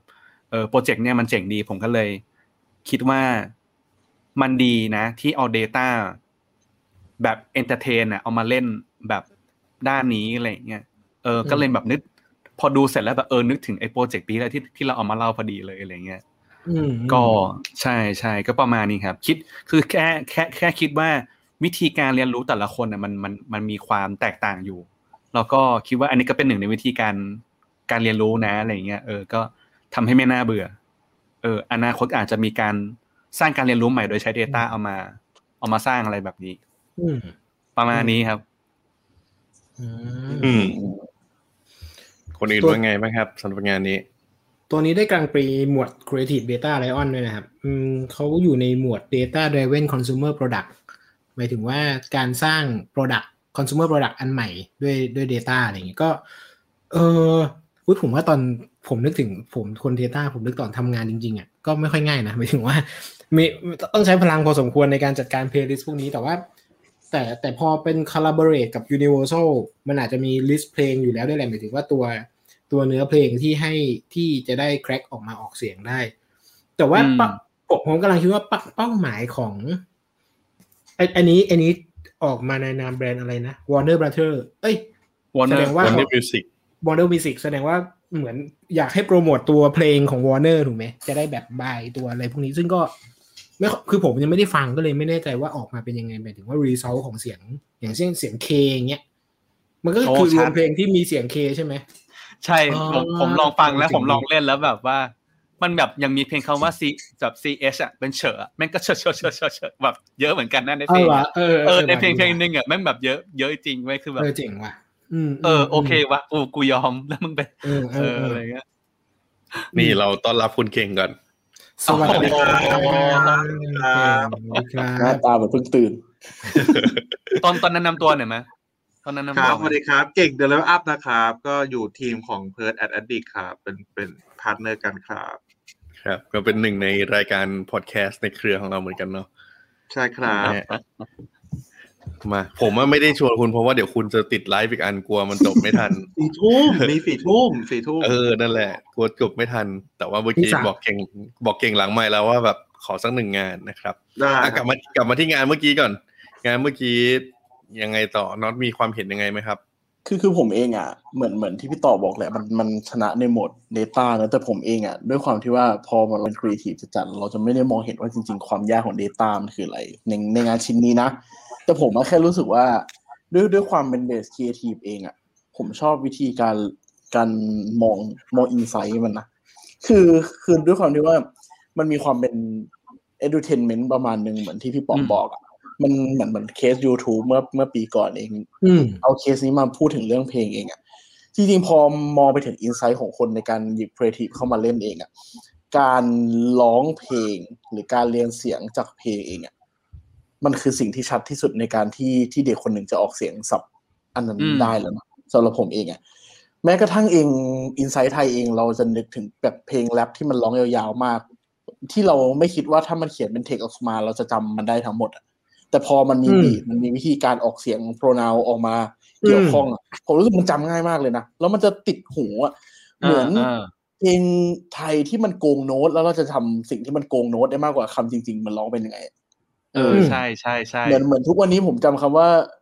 ว้าเวเป็นว่าเวเพราะเดอะจักอะไรเงี้ยคือคือมันจำคำอะไรอย่างเงี้ยมันแบบมันมันเอออยู่ในหัวแล้วอะคือใช่คือมันผมเลยรู้สึกว่าเออวิธีคิดมันมองขาดดีนะว่า พอสิ่งพวกนี้มันเป็น edutainment เองเรา playlist มันคือสิ่งที่ทุกคนเข้าได้ ผมกลับมามองว่าเหมือนเหมือนที่พี่ต่อถามว่าเอ๊ะเจ้าของงานมันคือ Warner ถูกไหมครับ ผมก็เลยมันทำให้ว่าเออมันก็ทำให้คนเข้าไป ใช้แอปพลิเคชันในการฟัง playlist เขาเยอะเหมือนกันนะคือพ่อแม่อืมอาจจะอยากให้เด็กฟัง playlist แซมแซมพวกนี้เข้าไปเองมากขึ้นอะไรเงี้ยเออด้วยด้วยแนวคิดอืมเองผมรู้สึกว่ามันมันถูกต้องนะเออมันเป็นวิธีการที่ประหลาดที่ถูกต้องอะสำหรับผมอะอืมเออมันดูเออจริงมันดูเป็นเรื่องที่มันไม่ควรจริงไปแก้ เรื่องที่มันเออเกี่ยวกับการออกเสียงได้เออแต่มันถูกต้องอะมันเอาไปใช้ถูกแล้วเออรีซอมันมันใช่อะคือผมเลยชอบเออมากกว่าอะไรเงี้ยอืมในแง่แล้วแล้วในแง่แล้ววิธีแล้วคิดเออ แล้วแล้วแล้วคือเวลาเราเวลาเราเรียนภาษาอังกฤษอะครูที่สอนภาษาอังกฤษมันจะบอกเราว่า วิวิธีที่มนุษย์คนเราอืมเรียนเอ่อเรียนรู้การพูดอะมันคือเกิดจากการที่พ่อแม่พูดให้ฟัง อืมมันไม่ได้เกิดจากการอ่านเว้ยนั่นหมายความว่าถ้าเกิดมันได้ฟังเยอะๆอะมันก็จะพูดตามได้แล้วเหมือนที่น็อตบอกเลยคือแบบ เด็กมันออแออแอมันก็พูดแล้วก็บางทีก็ออแอแอตามเพลงเว้ยร้องตามเพลงแต่ไม่ไม่รู้หรอกว่าเพลงแม่งสะกดสะกดยังไงหรือคำว่าอะไรได้ซ้ำไปอะจริงๆเออ คือบางทีออกเสียงถูกก่อนที่จะรู้ว่าแปลว่าอะไรซะด้วยซ้ำเนี่ยอืมเพราะมันเออมันก็เป็นอีกโซลูชันหนึ่งที่มันแก้ปัญหาได้ดีนะอืมเมื่อกี้ผมลองเปิดละลองหาฟังละเพราะเป็นแบบไงเป็นไงอุ้ยยังยังยังไม่ได้หาฟังเหมือนกัน แล้วก็ก็จริงคือเพลงที่เขาเลือกมาคือมันมันออกเสียงแบบ เออตัวเคอะไรก็คือแบบ มันก็ชัดจริง ๆ นะครับ เราเราเปิดไม่ได้เดี๋ยวจะโดน Facebook แบนนะก็คือโดนเราที่ลไลองน์ไม่ไม่ได้ได้ตรงนี้เลยไม่ได้เหรอไม่ได้ไม่ได้เอาจริงเหรอเดี๋ยวโดนเดี๋ยวโดนมีลิ Facebook ขสิทแบธิ์นตอนตมีอนเทคไลได้ฟ์เหรอนะครับใช่เพิ่งรู้ใช่เนี่ยใช่จริง ก็ผมว่าน่าสนใจคือใครใครใช้ Apple Music อะไรเงี้ยครับ ก็ลองไปเสิร์ชกันดูได้เนาะ Playlist คือ ผมเมื่อกี้จริงๆ เห็นด้วยกับน้องเหมือนกันว่า ผมว่าความน่าสนใจมันคือการหยิบจับเพลงอะซึ่งมันเป็นแบบมันเป็นสื่อที่แบบโคตรเข้าถึงง่ายอะ เออมามาเป็นตัวช่วยในการแบบว่าอะปัญหาอะไรบางอย่าง ซึ่งอันเนี้ยผมว่าจะเริ่มเห็นนะว่างานโฆษณาหรือว่างานผลงานต่างๆ ที่ได้รางวัลจากคานส์อะมันจะมีงานที่แบบช่วยเหลือช่วยแก้ปัญหาอะไรบางอย่าง กับอืมช่วยทำให้แบรนด์ตอบโจทย์อะไรบางอย่างนะคือมันมันมันไม่จำเป็นที่จะต้องแบบทุกงานคุณจะต้องช่วยสังคม หรือว่าทุกงานคุณจะต้องขายของนะแต่ว่าผมว่ามันแล้วแต่ objective มากกว่า อืม อืมอืมอืม คุณเก่งเป็นไงทันเมื่อกี้ไหมทันเคสเมื่อกี้ไหมไม่ทันครับงั้นงั้นไหนๆคุณมาไม่ทันแล้วเออผมจะให้คุณเล่าสักเคสหนึ่งต่อไปเลยนะฮะได้ครับ ได้ครับ แต่จะบอกว่าให้ยผมแบบบอกทุกคนว่าผมยินดีกับนักเรียนทุน DAAT คนล่าสุดครับผมคุณเออใช่ผมโอ้โหโอ้โหไม่มองไม่ถึงในไลฟ์ขอบคุณครับ ทุน DAAT ก็คือว่าทุนของสมาคมอะไรนะโฆษณาดิจิตอลโฆษณาดิจิตอลครับเออสมาคมโฆษณาดิจิตอล ทุนการศึกษาปริญญาโทสำหรับคณะเอ่อ DIMC เนาะใช่ไหมอ่าก็คือใช้เวลาเรียนประมาณสิบสองปี ใช่แล้วจบเราพูดเลยว่าคนสอนก็คือคุณเพิร์ดนะเคยอยู่กันแถวๆนี้นี่แหละฮะเออหัวกันนี่หว่าอืมของกันผมผมไม่ได้ไปยุ่งอะไร ผมไม่ได้ไปยุ่งอะไรตอนได้เอทุกสัมตัวภาษณ์เลยอย่างนี้แสดงว่าคุณเพิร์ดสามารถเรียกเรียกเกรดได้แบบว่าต้องคุณ บอกคุณน็อตคุณทำงานให้ผมห้าสิบคอนเทนต์ผมให้เกรดเองน้อยไปน้อยไปอยากทำงานเพิแลร์ดกเกรดนะเพิร์ดเพิร์ดรู้แล้วเป็นช่องผมทางไม่ลงคอนเทนต์ใช่ไหมไม่ได้ไม่ลงคอนเทนต์อะไรอย่างเงี้ยเราแยกกันเราต้องแบบเราเป็น professional นะฮะโอเคโอเคของของของของของเก่งของเก่งชอบงานงานหนึ่งคือจริงๆป่ะพอพอทุกวันเนี้ยเราทำเทคโนโลยีเยอะใช่ป่ะ อะอืมมึงมึงขึ้นจอเนี่ยไม่ไม่อ๋อกำลังจะเปิดงานงานที่คุณพอทุกวันอะทุกวันเนี้ยพอเราพอเราขึ้นทำงานเทคโนโลยีเยอะใช่ป่ะสิ่งที่เราโหยหาเรากลับเรากลับคอยหา storytelling ว่ะส่วนอืตัวมอืมอืมเข้าใจเออเราผมผมผมผมเลยชอบอ่าเวลาผมดูคานอะผมไม่ได้ผมจะไม่ค่อยสนใจพวกงานเทค แต่ผมจะสนใจว่าเฮ้ยงานที่เป็นแบบแบบฟิล์มเพียวๆเลยนี่เพียวๆเลยอย่างเงี้ยอืมเป็นยังไง เพราะว่ามันมันอยากเราอยากได้อะไรที่มันทัชหัวใจเนาะ ก็เลยไปไปไปไปถูกใจงานของกรุงศรีออโต้ส่วนตัวก็คือเป็นงานของของของนักคอมเนาะที่มันออกข่าวไทยรัฐอะไรสักอย่างอะพี่ๆคงคอมเห็นแบ็แล้วแหละคอมแบ็คอืมอ่าอ่านั่นแหละครับ อืม ผมอะผมอะชอบตัวงานนั้นอะเพิร์ดครับขึ้นได้ครับเพิร์ดขึ้นได้ครับครับครับดูงานอ่านี้กันครับผมนั่นแหละชอบมากเหมือนกันนะลองดู ดูเต็มๆเลยก็ได้ครับ ครับพูดเต็มเลยเหรอเต็มนี่นานเลยนะนานปะ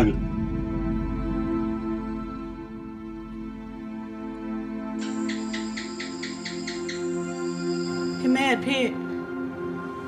ช่วงนี้เศรษฐกิจไม่ค่อยจะดีแล้วลูกค้าเป็นไรก็ไม่รู้ ไม่ค่อยเข้ามาทำผมเลย หลายปีมาเนี้ยฉันไม่เคยขออะไรพี่เลย ฉันขอเล็กเด็ดๆสักชุดนะจ๊ะพี่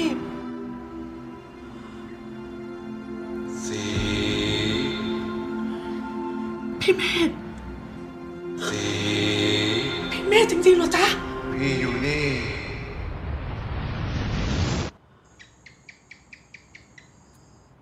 สิพี่เองจำพี่ได้ปะชอบขี่รถกำแพงดีนะฮะเดี๋ยว สีนี่พี่เอง เองชอบกินผักกะเพราไม่จ่ายตังค์มีปลาแดงช้างยิ้มที่เอวซ้าย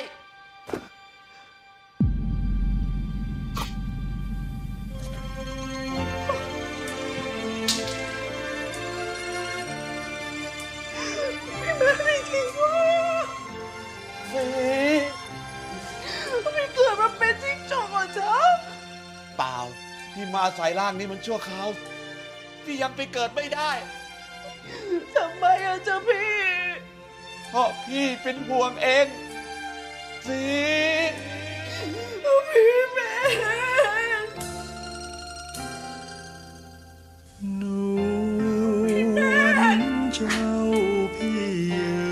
เอ๋ยคำต้องลงพูดที่หวยออกอะไรจ๊ะพี่แม่โ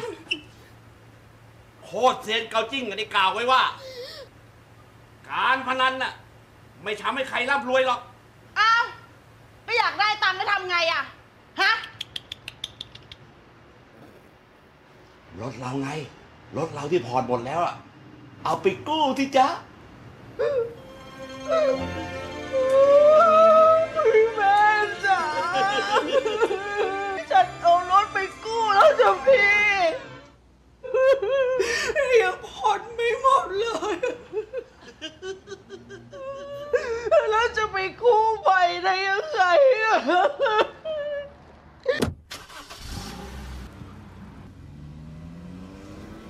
รถผ่อนอยู่ ยังพอมีทาง ทางไหนอะพี่ ทางกู้ไง พี่นี่ก็พูดไม่รู้เรื่อง แล้วรถเนี่ยมันจะไม่ดีแล้วรถเราอะเขาสองจะคนเฮ้ย จะร้องจะเล่า เอาซะอย่างเด้ตั้งใจเล่านะจ๊ะ สีเพราะรถมันผ่อนอยู่ ใครก็จะไปให้กู้อะพี่เบรกมึงไม่เคยเบรกเลยหรือไง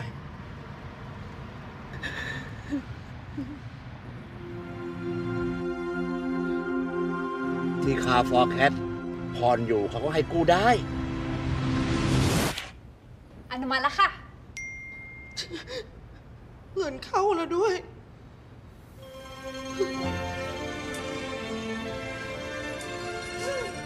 แต่มันจะดีมากเลยนะจ๊ะพี่ ถ้าฉันมีเงินอีกสักก้อนหนึ่งแต่มีอยู่เรื่องหนึ่งที่พี่ไม่ได้บอกสี พี่ว่านั่งแอลใช่ไหมอารมณ์มึงนี่ดูยากว่ะนั่งแอลข้างบ้านใช่ไหมฉันทัตยานฉันเนี่ยนะไม่เคยจะผิดเลย นึกว่ามันจะมาไหว้สารภูมิอ๋อมันมาหาพี่เหรอโอ้โหย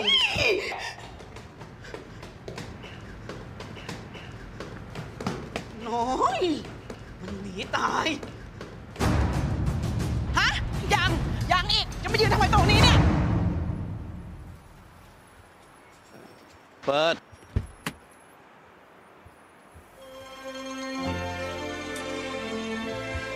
เป็นไง Happy Anniversary จ้ะ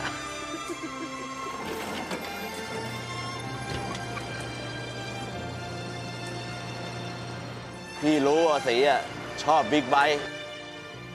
พี่ก็เลยซื้อเก็บไว้ให้ แต่พี่ก็ดีใจนะ ว่าสีจะได้สักเท่าไหร่อะอ๋อบิ๊กไบค์กู้ได้เต็มร้อยเปอร์เซ็นต์เลยค่ะบิ๊กไบค์กูเต็มวงเงินเลยเหรอเนี่ยร้อยเปอร์เซ็นต์เลยนะคะ ที่รัก ซื้อมากี่คัน กูซื้อมาคันเดียวไม่ต้องถาม ขอบใจนะจ๊ะพี่ หางูหายไปไหนเนี่ย ขอบคุณนะคะ โอกาสหน้าเชิญใหม่ที่คาฟอร์แคชค่ะ ดีจริง ๆ เลยนะจ๊ะพี่ ได้เงินมาใช้ แล้วยังมีรถมาขับด้วยอะ ถ้าสีเป็นอย่างนี้พี่ก็หมดห่วงแล้วจ้ะ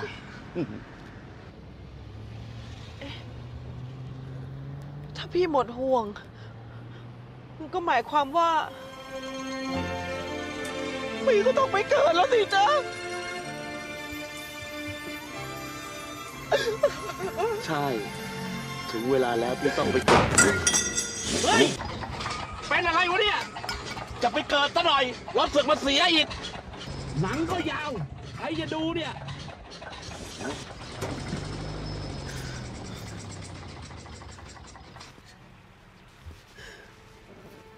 พี่เมธ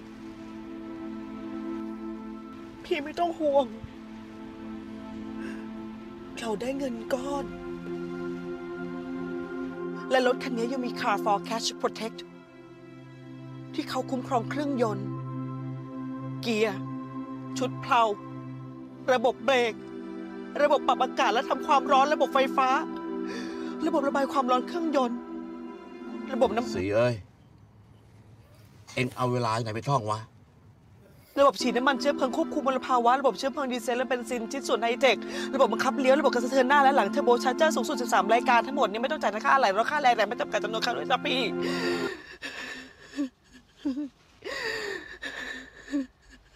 สี แต่ถ้าเรื่องจบแบบเนี้ย พี่ก็สบายใจ จากนี้ไป สีต้องดูแลตัวเองให้ดีนะ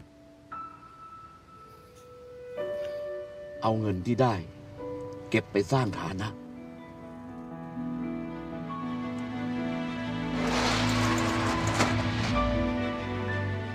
สร้างกิจการ ร้อนบอกได้นะคะ สีต้องขยันทำงาน อดทน มีลูกค้า ได้เงิน รีบผ่อน รีบโปดอย่าเป็นหนี้นานตั้งหลักให้ได้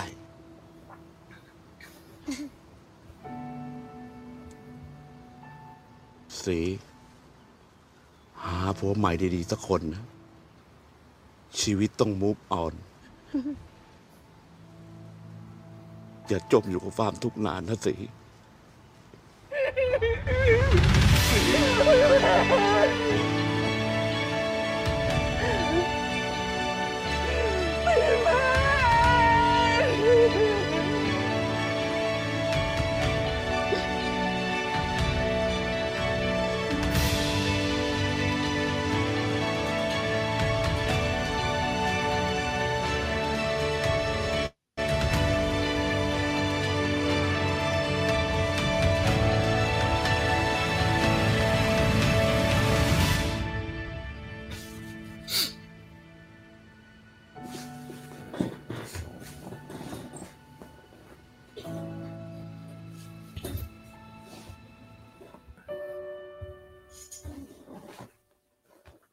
สีครับ สีสีครับวิดีโอคุณเนี่ยสี่คนรวมกันได้เท่าของคุณเลยนะผมว่าอ๋อคือคือก่อนคืออย่างนี้ก่อน คือตัวผมผมสารภาพว่าผมอะชอบดูนักคอมเล่นอ่าในหนังตลก อันนี้แหละไอ้บริษัทฮาหรือหนังที่ผ่านมาของนักของนาคอมแล้วเป็นเป็นแฟนผลงานนาคอมอยู่แล้วส่วนตัว แล้วคราวเนี้ยด้วยเนาะ สิ่งที่มันเกิดขึ้นมากับนาคอมเนาะของภายในปีเนี้ยมันทำให้หนังเรื่องเนี้ย บทที่เขาเล่นของนาคอมฟิสิกส์ถ้ามันเกิดเนี่ยมันทำให้มันส่งเรื่องเนี้ย มันอินเข้าไปอีก คือผมไม่รู้นะว่า กรรมการเขาชอบรางวัลนี้เพราะอะไรนะ แต่ตัวผมเองอะชอบเพราะว่าทุกอย่างอะมันเหมือนมันเหมือนนาคอมอะพูดกับคนไทยทุกคนอยู่อย่างเงี้ยอืมไอ้ที่บอกไว้นะชีวิตอะอย่าเศร้านานต้อง move on เนี่ยผมคิดว่ามัน คุยกำลังคุยกับคนไทยอยู่อะไรเงี้ยอืมจริงแบบว่าเหมือนยิ่งให้กับเหมือนยิ่งมาดู ยิ่งมาดูตอนนี้นี่ยิ่งแบบอืมเชี่ยโคตรแบบโคตรขนลุกว่าแบบมันมันเป็นงานที่แบบอืมเออเหมือนเหมือนนักคอมฝากอะไรบางอย่างไว้เนาะผมผมว่าอืมกรรมการเขาไม่รู้หรอกแต่กรรมการเขา entertain แหละเพราะว่าเพราะว่าผลงานเนี้ยได้แบบได้บรอนซ์ของ entertain มา ซึ่งอืมซึ่งก็โหความ entertain ก็ต้องยอมรับเลยว่าแต่ละมุกนี่คือแบบขำกากอะเมื่อกี้คือขำกากแบบกากจริงๆนะผมว่างานมัน Thailand signature สุดๆเลยอะใช่ใช่ใช่อืมมันมีโคคตรวามซิซิกกเนเนเจเจออร์ร์แบบไทยมากๆอะอืมใช่อืมผมก็เลยแล้วผมไม่แน่ใจว่าเหมือนเหมือนงานนี้เป็นเป็นไม่แน่ใจนะ ว่าเป็นเป็นงานชิ้นสุดท้ายของน้าค่อมที่เล่นเกี่ยวกับโฆษณาหรือเปล่านะเออผมไม่รู้นะแต่แต่แต่ผมเห็นได้ข่าวว่ามันจะเป็นตัวสุดท้าย แล้วกับตัวสุดท้ายเนื้อเรื่องเป็นแบบนี้เหมือนเหมือนน้าค่อมกำลังคุยอะไรกับเราอยู่อะไรเงี้ยแล้วก็ได้รางวัลด้วยอะไรด้วย ก็เลยรู้สึกว่า เออแปลว่าเป็นแฟนคลับน้าค่อมด้วยมันเลยแบบอิน อินมากเป็นพิเศษอืมอะไรเงี้ย อินอินจนแบบว่าถึงแม้งานอื่นจะดีนะ แต่เราชอบงานนี้ที่สุดเท่านั้นเองอืมอืมอืมอืมประมาณนี้นะครับนี่ขอบคุณมากชครับเหที่มาแชร์ จริง คือพอพอเก่งมาแชร์งานแบบงานตัวนี้ก็อืมดีนะ มีความหลากหลายมิติ เพราะว่าเป็นอีกงานหนึ่งที่ผมว่าเป็นงานไทยในในใจหลาย ๆ คนอะแล้วก็อย่างอืมอย่างที่ตอนแรกเก่งบอกว่าแบบ มันเป็นงานเดียวที่ถูกพูดถึงในสื่อ mass mass เยอะมาก mass มากคืออะคือใช่ปกติเวลาเราพูดถึงเฮ้ยงานโฆษณาได้ Cannes Lions มา มันก็จะแบบอะมันก็จะมี Ad Addict มีแบบในสื่อแบบใกล้ๆเคียงพูดกันเนาะแต่นี่คือไทยรัฐไทยรัฐหรืออะไรทุกอย่างไปไทยรัฐหมดเลยนะครับผมเห็นนั่นเลยวันวันนั้นผมขับรถผ่านเห็นขึ้นบิลบอร์ดเลยน้าค่อมได้ Cannes อะไรเงี้ยแบบเออทีวีด้วย เออเป็นข่าวด้วยเยอะมกเลใช่ใช่ใช่ก็ ดีฮะ เป็นอีกหนึ่งงานที่อืมเมื่อกี้ตอนแรกแบบเอ๊ะกะจะปิดระหว่างทางไม่เอาอะเอาให้สุดเลยแล้วกันเลยให้จบเลยให้จบอืมผมว่ามันเป็นเป็นงานที่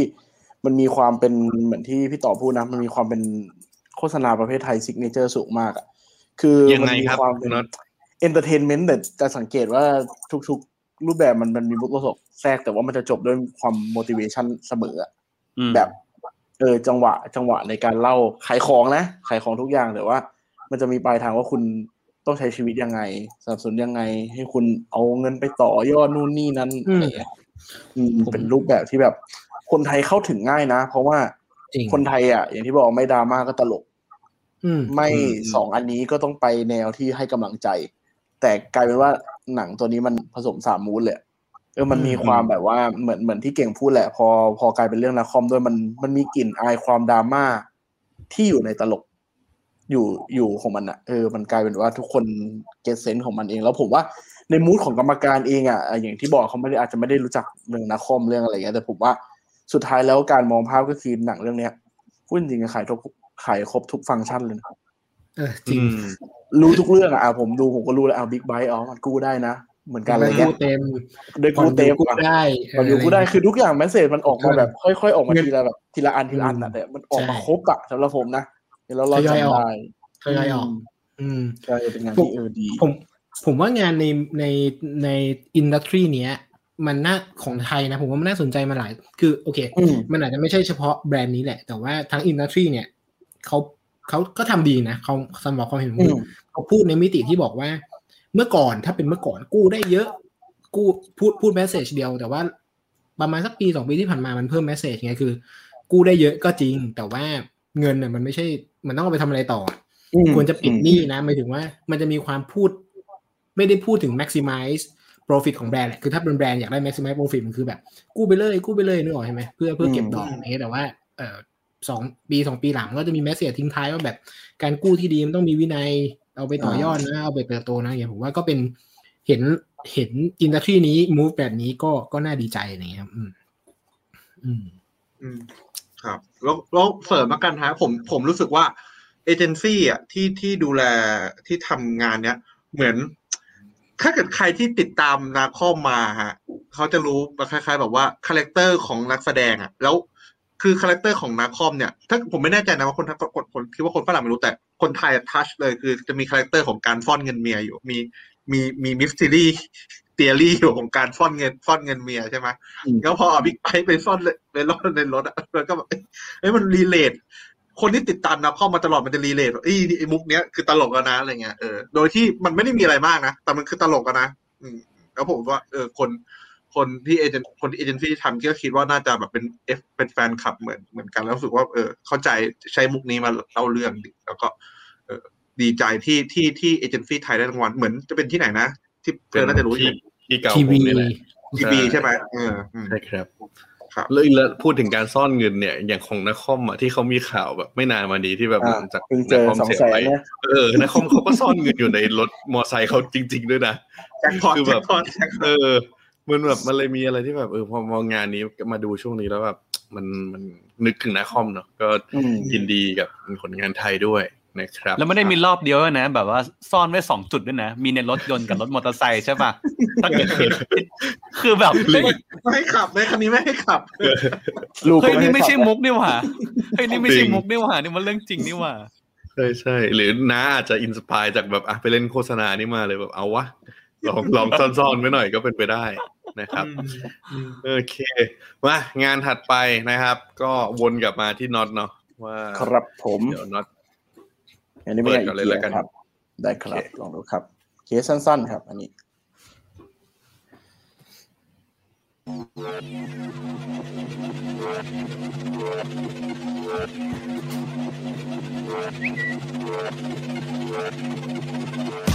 IKEA's giant superstores are usually built on the outskirts of cities. As a result, families spend a lot of time driving to the stores. Could IKEA give them a stronger incentive to make the trip?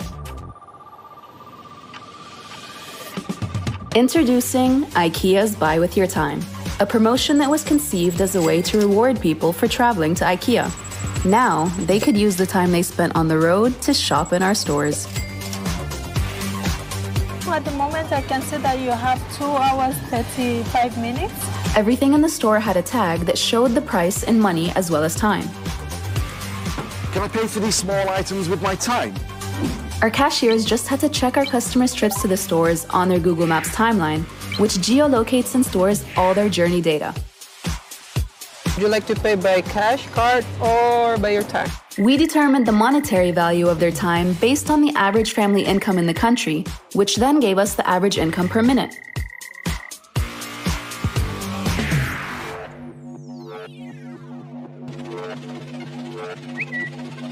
Very unique, very different. IKEA becomes the first retailer to let customers pay. The idea sparked a worldwide conversation in the retail industry and among our customers too, which broke all IKEA search records in 2020. between IKEA and Amazon will be closed because they're going to pay you for the distance and time that you spend getting This was the first time, after all, that anyone had changed time literally into money. In fact, IKEA has added time currency prices for every item. in- Or, for that matter, into a wing chair, a coffee table, or a potted plant.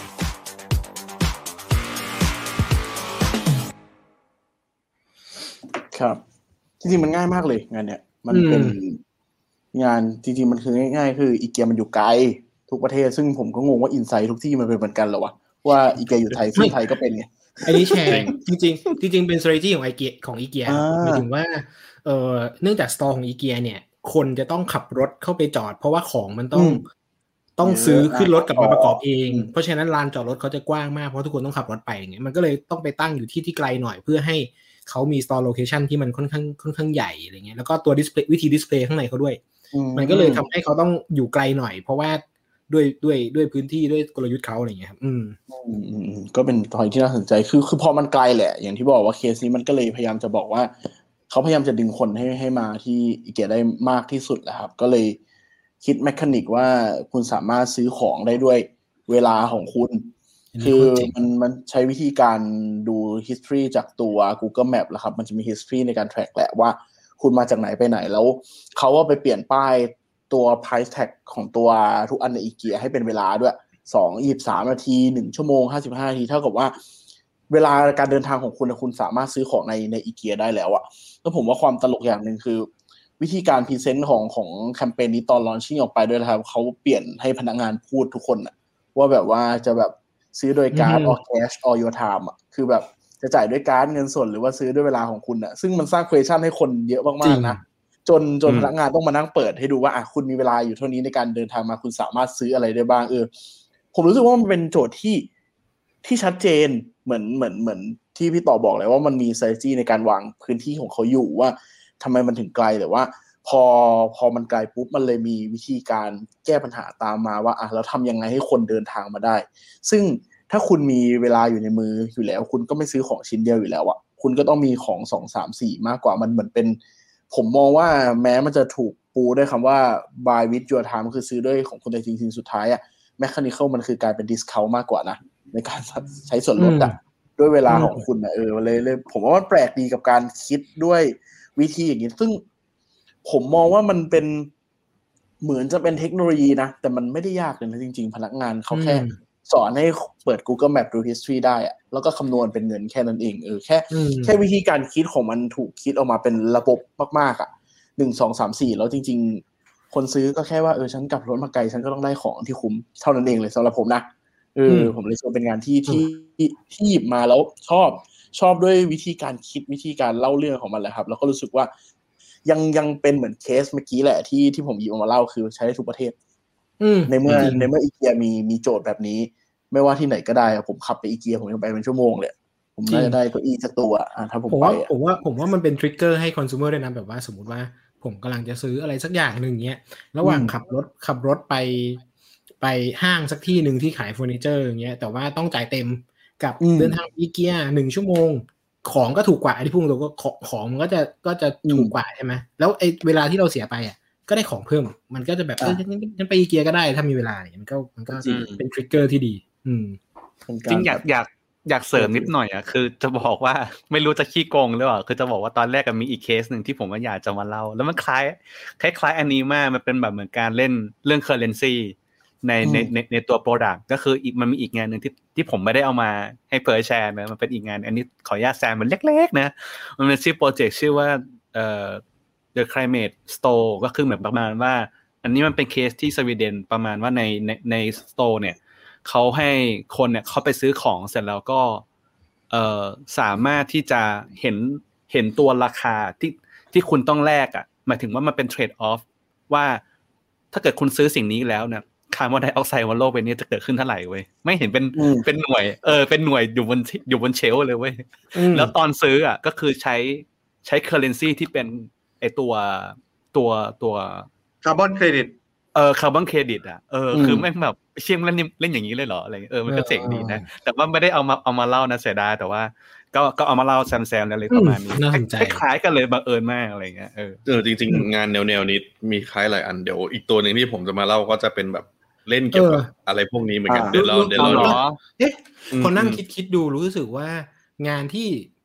currency ไม่ใช่เงินน่ะ เยอะเหมือนกันนะ ใช่หลายตัวเลยใช่ใช่ใช่มีใช้อะไรมีใช้อะไรบางอย่างซื้อของอะไรอย่างเงี้ยเออดูน่าสนใจจังใช่มีโดเนชันที่เป็นแบบว่าเป็นเหรียญเออด้วยใช่ใช่เป็นที่อันคนั้นอยน่ะใช่ตังหากอะไรอย่างเงี้ยอ๋อเออเออมีหลายตัวเออเออเหมือนเหมือนเหมือนปีนี้งานที่แบบว่า ฉันซื้อด้วยอะไรบางอย่างที่ไม่ใช่เงินมันดูเยอะดีก็เลยรู้สึกว่าเออเหมือนที่เพิร์ดพูดไปตอนแรกเหมือนกันนะว่าจริง ๆ อย่างเรื่องเรื่องตัวตัวที่เป็นถุงยางที่เราพูดไลฟ์สไตล์เองอะ พวกเรื่องเกี่ยวกับหุ้นเกี่ยวกับเคอร์เรนซีมันน่าจะเป็นบริบทที่คนเข้าใจง่าย เฉยเลยเนอะปีเนี้ยอืมหายไม่ถึก็ว่าลองโลกดูดูง่าย ๆ เลยอะดูของที่เป็นยังอืมไลออนอะปีนี้คนที่อ่าช Young นะ Lion คือคนที่พูดเกี่ยวกับอีลอนมาเกือบหมดอืมเลยซึ่งแบบจริงอะไรวะเออ คือมันแบบอะขนาดนั้นกันเลยเหรอก็คุณคุณคุณปัญจรัตน์แชร์เรื่องถุงกระสอบสีฟ้าของอีเกียบอกว่าเขาการันตีไว้นะว่าตลอดชีพนี่ คนกันเองอีกแล้วนะที่มาแชร์ ผมไม่เคยรู้อินไซต์พวกนี้เลยผมแต่ไม่ผมเคยอะรู้เพราะว่าอันนี้ผมไปผมซื้อเปลี่ยนตลอดเลย ผมเห็นต่างนิดนึงว่าถ้าถ้าเขามาทำที่ไทย อะ ผมว่าเจ๋งเพราะว่าอะก็จริงคนไทยคนไทยนะผมผมเป็นผมนะผมขัขับบรถอ้อมวนไปเลย ผมยอมเลยอะผมยอมแบบขับไกลๆเลยอะเออก็แต่เราปก็ระเด็น่านจะคืออมเขาไม่ได้คิดจากระยะทางนะเขาคิดจากเวลาก็คือผ่านสุขุมวิททีหนึ่งก็คือเหมาอีเกียได้แล้วอะ ใช่คือรถติดด้วยนะของไทยเออก็ยาวๆไปฮะ แต่ว่าก็เป็นงานหนึ่งที่ ผมว่างานนี้จริง ๆ ก็เหมือนเหมือนหลายๆเพจหลาย ๆ สื่อก็เคยหยิบจับมาพูดเนาะอืมแล้วก็อืมเป็นงานที่โอ้โหก็ฉลาดแหละกับการที่เอาอะไรบางอย่างในชีวิตของคนมาแบบเออให้มันเป็นแบบเป็นเมคานิกหนึ่งแล้วมันมันดูสนุกขึ้นอะมันดูง่ายขึ้นด้วยอะไรเงี้ยครับก็น่าสนใจ มาต่อไปครับ พี่ต่อครับ ครับ กลับมาที่ของพี่ต่อเดี๋ยวผมหาก่อนโอเคสุดยอดเลย A lot of people do that. They wear something once and then they return it. This is a type of shopping fraud that one in five of us are guilty of committing. Apparently, it's a big problem. Uh, retailers say that it costs them $15 billion a year. It's highly immoral, in my opinion.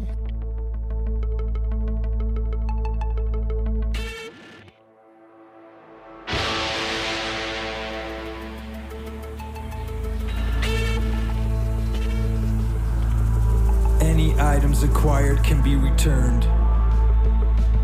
With all tags still attached and in their original packaging. All products offer bare identification label and must be tried on without removing the tag.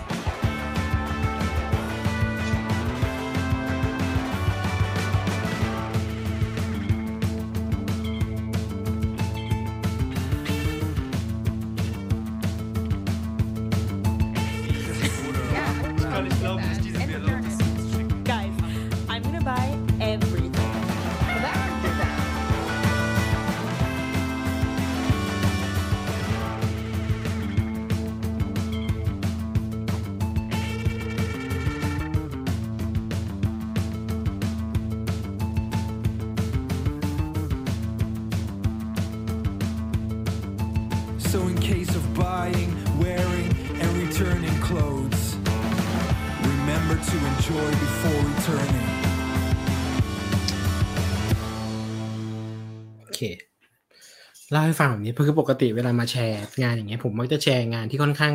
โซเชียลนิดนึง ปีนี้พยายามหลีกเลี่ยงครับคำว่าโซเชียลหมายถึงว่าเพื่อสังคมนิดนึงแต่ว่าปีนี้พยายามหลีกเลี่ยงไปดูงานอื่นแทนซึ่งงานหมวดอีกหมวดหนึ่งที่ไม่ใช่ Data ที่ผมชอบคืองานพวกแบบ act- activation อะไรเงี้ยเอ่ออันนี้น่าสนใจตรงที่เผื่อแบบอาจจะไม่ใช่ culture ไทยเท่าไหร่แต่ว่าเมืองนอกคือ เวลาซื้อเสื้อผ้าแฟชั่นเนี่ยมันสามารถ return ได้ภายในแบบเจ็ดวันสิบสี่วันอะไรอย่างเงี้ยปรากฏว่าcost ในวงการแฟชั่นมันสูงขึ้นประมาณแบบ สิบห้า billion ต่อปีอะไรอย่างเงี้ยครับ ทีนี้หลาย ๆ แบรนด์ที่เคสที่เขาเขียนไว้นะหลาย ๆ แบรนด์อะแก้ปัญหาด้วยการติดแบ็กลิสต์ให้ลูกค้า แบบลูกค้าคนนี้คืนบ่อยเกินแบ็กลิสต์ไม่ให้ซื้อแล้วคำถามก็คือว่ามันช่วยธุรกิจยังไง มันก็คงไม่ใช่ไหมเขาเลยบอกว่า ถ้าหยุดไม่ได้แล้วจะหยุดทำไม ก็เลยแบบ celebrate เลยหมายถึงว่าใครก็ตามที่ซื้อซื้อดีเซลซื้อเสื้อผ้าดีเซลไปแล้ว โชว์ tag อะ ก็จะก็จะได้ร่วมปาร์ตี้ในงาน Fashion Week ทั่วโลกครับ แล้วก็แล้วก็ถ้ายังมี tag อยู่ก็สามารถ return ได้แบบ full full return เลย ซึ่งอันเนี้ยมันมีคนแบบ question เยอะมากนะ คู่แข่งก็บอกว่ามันก็ก็เจ๊งสิอะไรอย่างนี้นึกออกใช่ไหมแล้วก็เอ่อคอน sumer หลายคนก็บอกว่าเอ๊ะทำทำไมวะอะไรเงี้ยมึงจะได้อะไรเนี้ยปรากฏว่า result ที่มันเกิดขึ้นมัน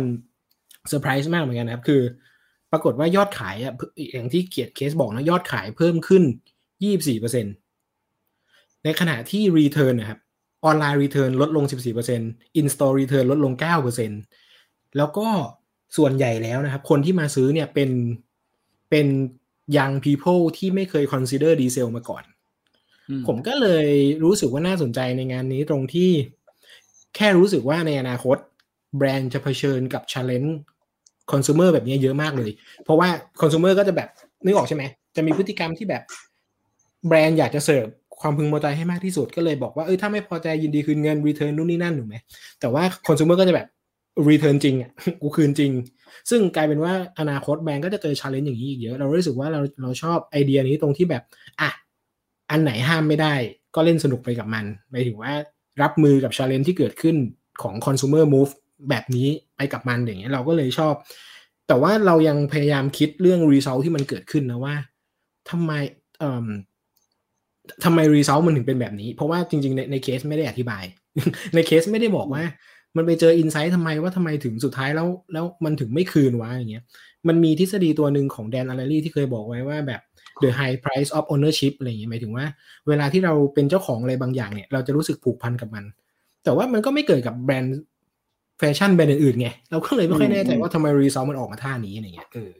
ผมผมมองอย่างนี้ว่าพี่ต่อผมมองว่ามันคือเป็นแบบ mechanic testimonial ย่อยๆ อันนี้ว่าอืมหมายถึงว่าอืมในในเมื่อ target ใหม่ที่มันไม่เคยลองมันได้ลอง มันก็อาจจะรู้สึกชอบเลยเออทีนี้คืก็จริงๆเป็นมันจะมีเคสหนึ่งที่เคยคุยกับเพิร์ดเหมือนกันตัว H&M One Second Suits นะครับมันเป็นแคมเปญของปีนี้แหละ H&M เขาเขาให้เด็กยืมสูทไปทำงาน ตอนสัมภาษณ์งาน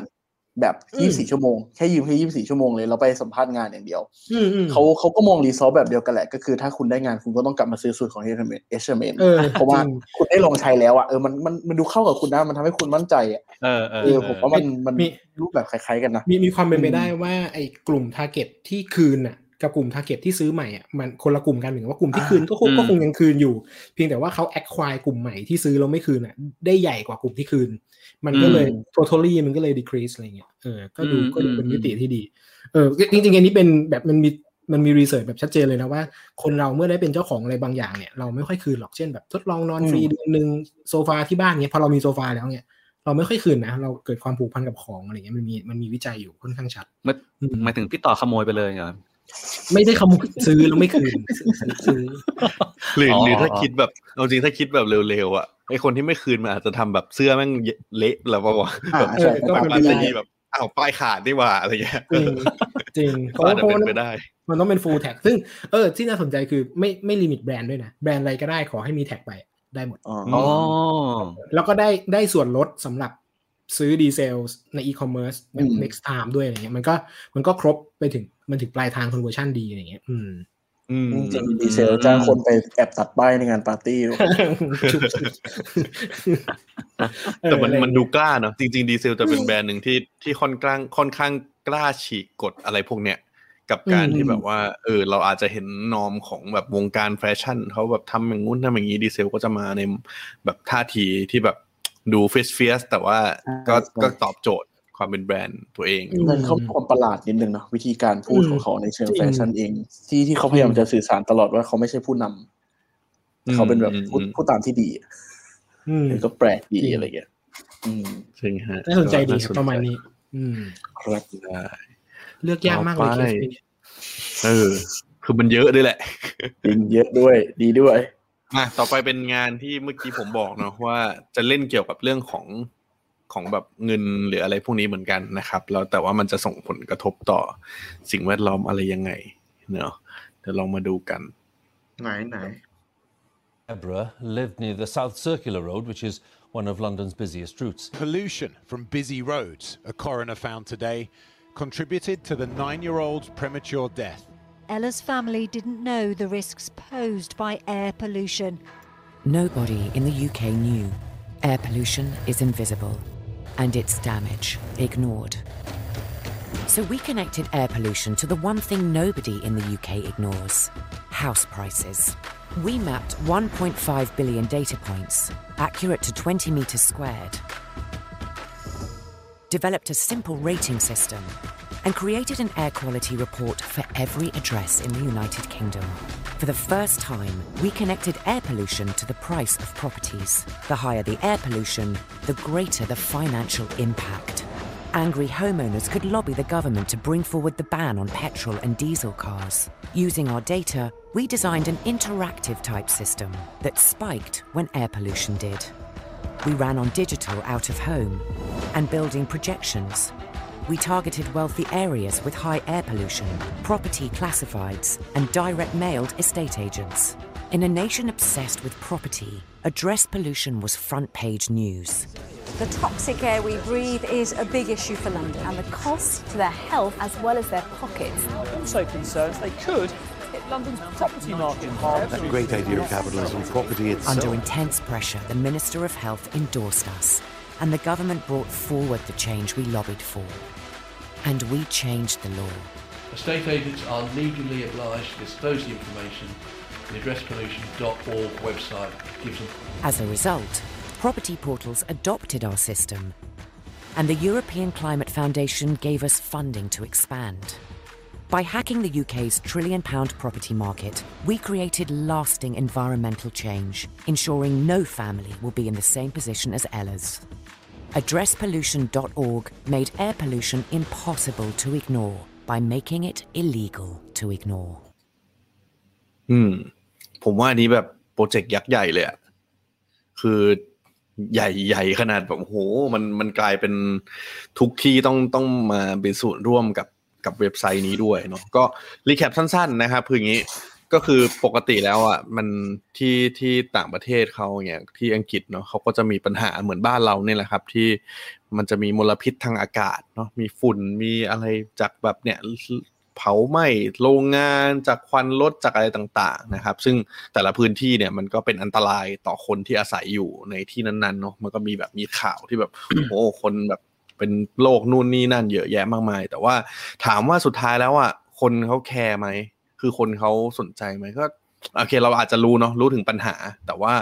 พอมันไม่เห็นน่ะ พอมันจับต้องไม่ได้อะเราก็ไม่ได้รู้สึกว่า เออมันมันส่งผลอะไรร้ายแรงอะไรขนาดนั้นนี่นา มันไม่ได้เกี่ยวข้องอะไรกับตัวเราเอง เขาก็เลยสร้างเว็บไซต์อันนี้ขึ้นมานะครับ เป็นตัว address pollution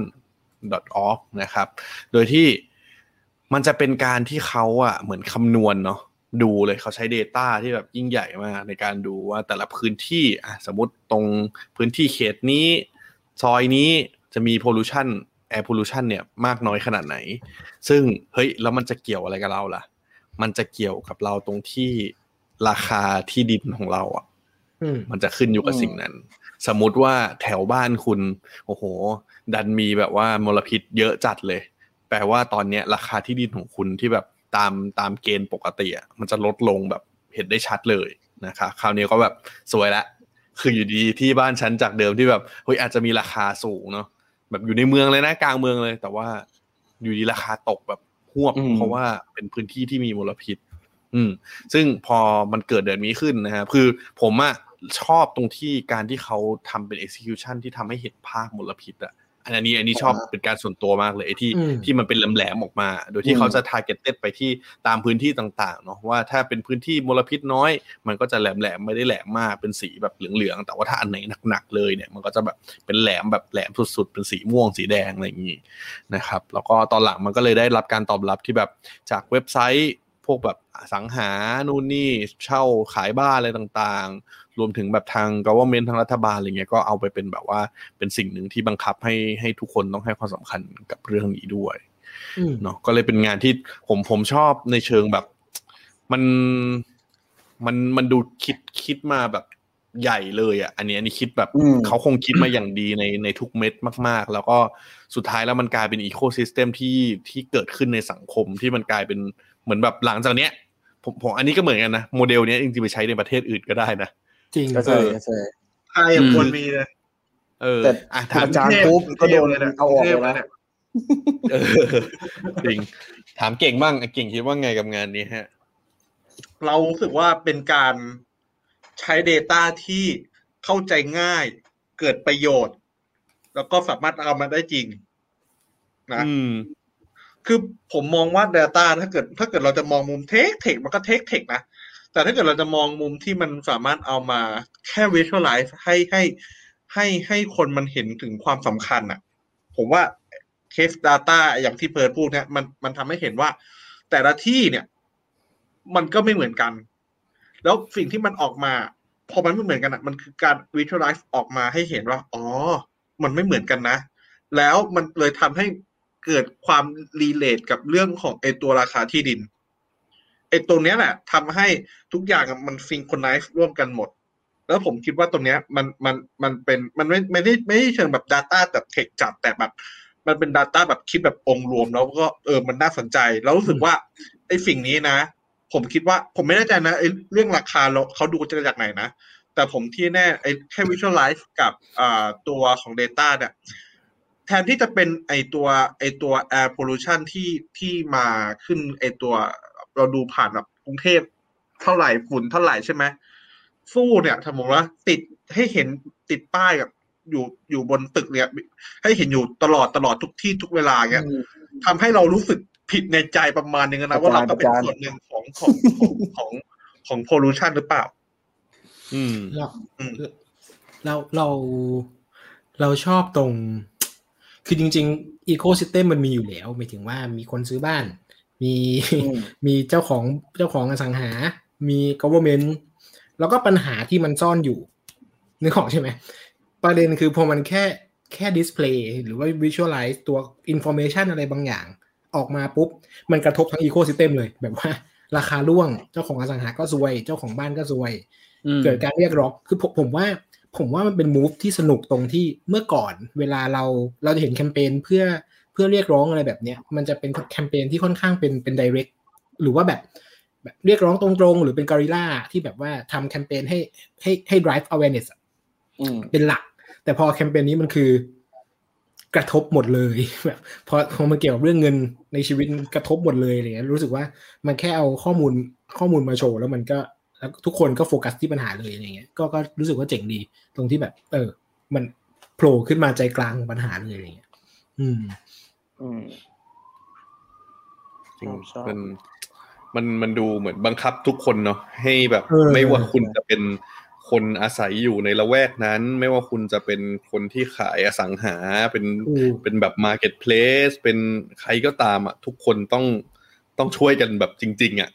ถ้าไม่ move ก็ซวยนะหมายถึงว่าถ้าไม่ขยับอืมอะไรสักอย่างอะก็ซวยกันเองนะอะไรเงี้ยเออก็เลยเจ๋งดี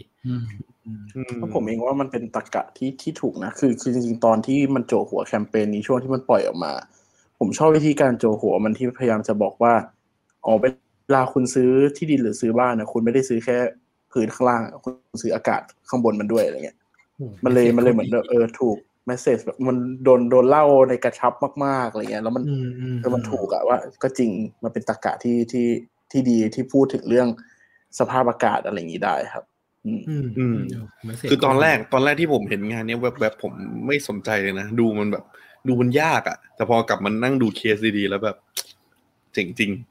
เนาะก็ก็นานๆทีจะเห็นแคมเปญที่แบบยิ่งใหญ่ขนาดนี้นะฮะ แต่ว่ามันมันดูเป็นแคมเปญที่ไม่ได้เกิดจากแบรนด์อะไรเนาะอันนี้ดูอ่าใช่ดูเกิดใช่ใช่เหมือนมันเป็นของรัฐไหมอันเป็นเนี้ย project ขึ้นมาอืมมันเหมือนเหมือนเป็น project แล้วสุดท้ายเหมือนได้ funding จาก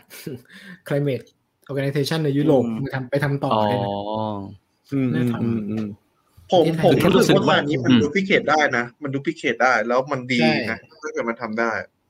เออือมเนี่ยผมว่างาน ผมว่างานที่ดีอะมันต้องมีประโยชน์กับหลาย ๆ ที่อะเอออมผมว่าเนี่ยงานที่ดี อืมอืมอืมอืมผมว่ามาตครัอบนนี้เป็นไปได้ว่าโลกมันเจอปัญหาคล้ายคลึงกันแบบ ใช่เอใช่อเยอะอะไรเงี้ยอืมทิศทางเดียวกันหมด แต่มันอาจจะมีบางที่ก็ผ่านพ้นปัญหาไปแล้ว บางที่ก็บางวนที่หนักกว่าคนอื่นอะไปไปไปเราเราข้ามเดี๋ยวเดี๋ยวรอจบไลฟ์ค่อยไปวนกันต่อนะครับโอเคมาเคสสุดท้ายในวันนี้ของพี่ป๋อมครับ จัดมาคร้รัอบงเพลงร้องเพลงเหรอเดี๋ยวเดี๋ยวเดี๋ยวร้องเพลงเหรอวันนี้ อะไรของเหคุมือณนเหมือนคุณมาเพื่อฆ่ากันอะเออคุณตั้งคุณตั้งตัวไม่ติดเลยเนี่ยอะไรมาวะดูงานนี้กันครับ คุณตั้งตัวไม่ติดเลย It will take you seven minutes to get there by public transportation. Technologies that are activated by voice commands are becoming a way of life. What time is supper? Turn on kitchen light.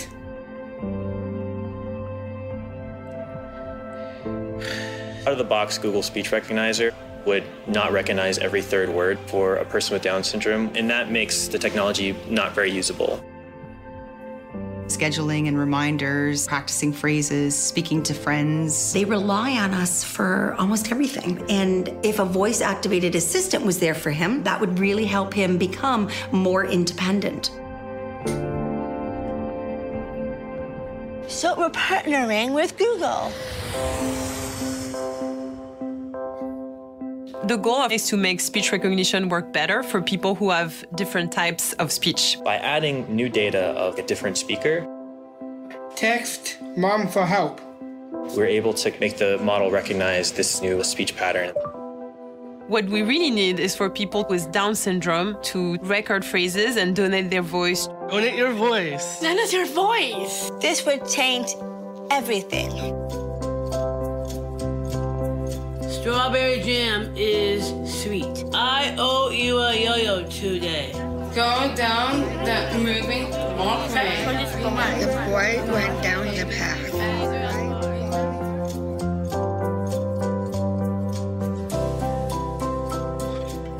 People with speech differences are helping to teach Google how to better understand them. How cool is that?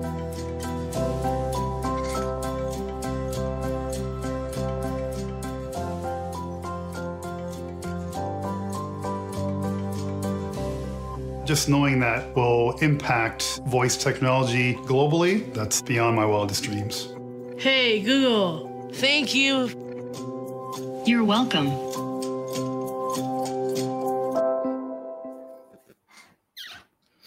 โอเค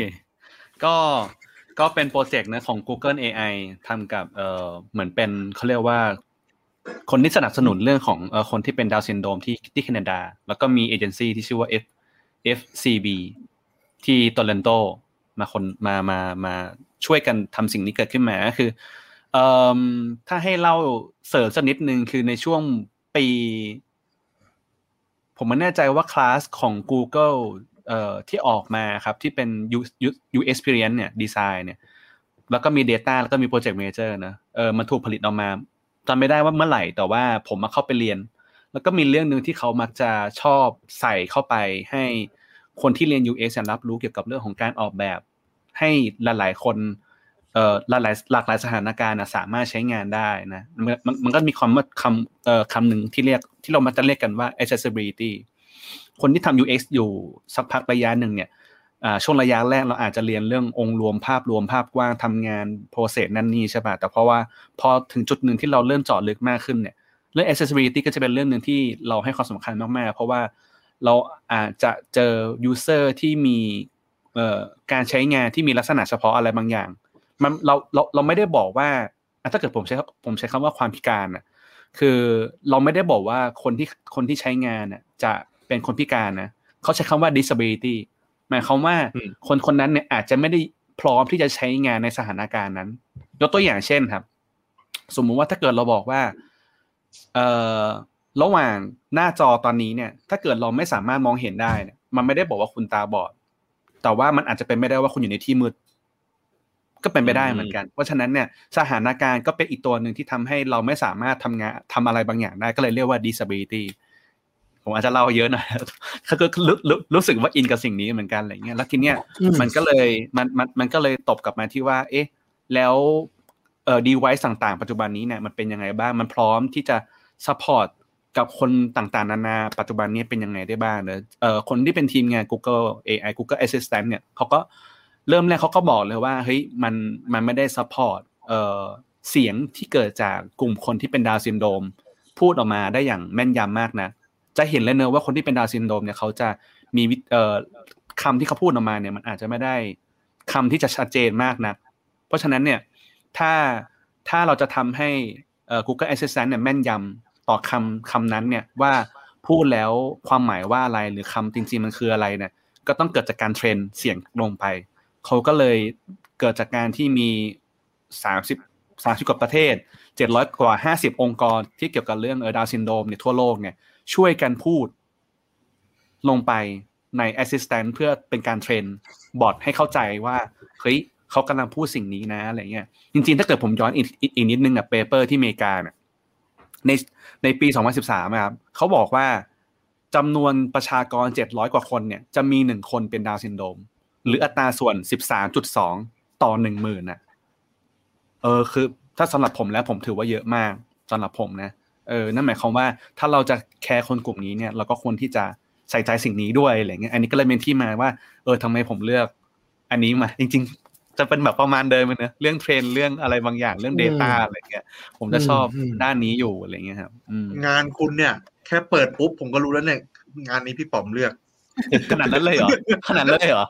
เฮ้ยแต่แต่แต่ปีนี้มีงานแบบ disability เยอะนะ มันมีอีกงานหนึ่งที่ตอนแรกเราจะเลือกเหมือนกันก็คืองานของซัมซุงเออถ้าเรานึกภาพสตีเวนฮอว์กินส์เอ้ยอืมอืมใช่ที่แบบสื่อสารด้วยการกระพริบตาครับ อืมอืมเออ เมื่อก่อนผมไม่รู้ว่าเครื่องนั้นมันแพงหรือไม่แพงอะไรเท่าไหร่นะ แต่ว่า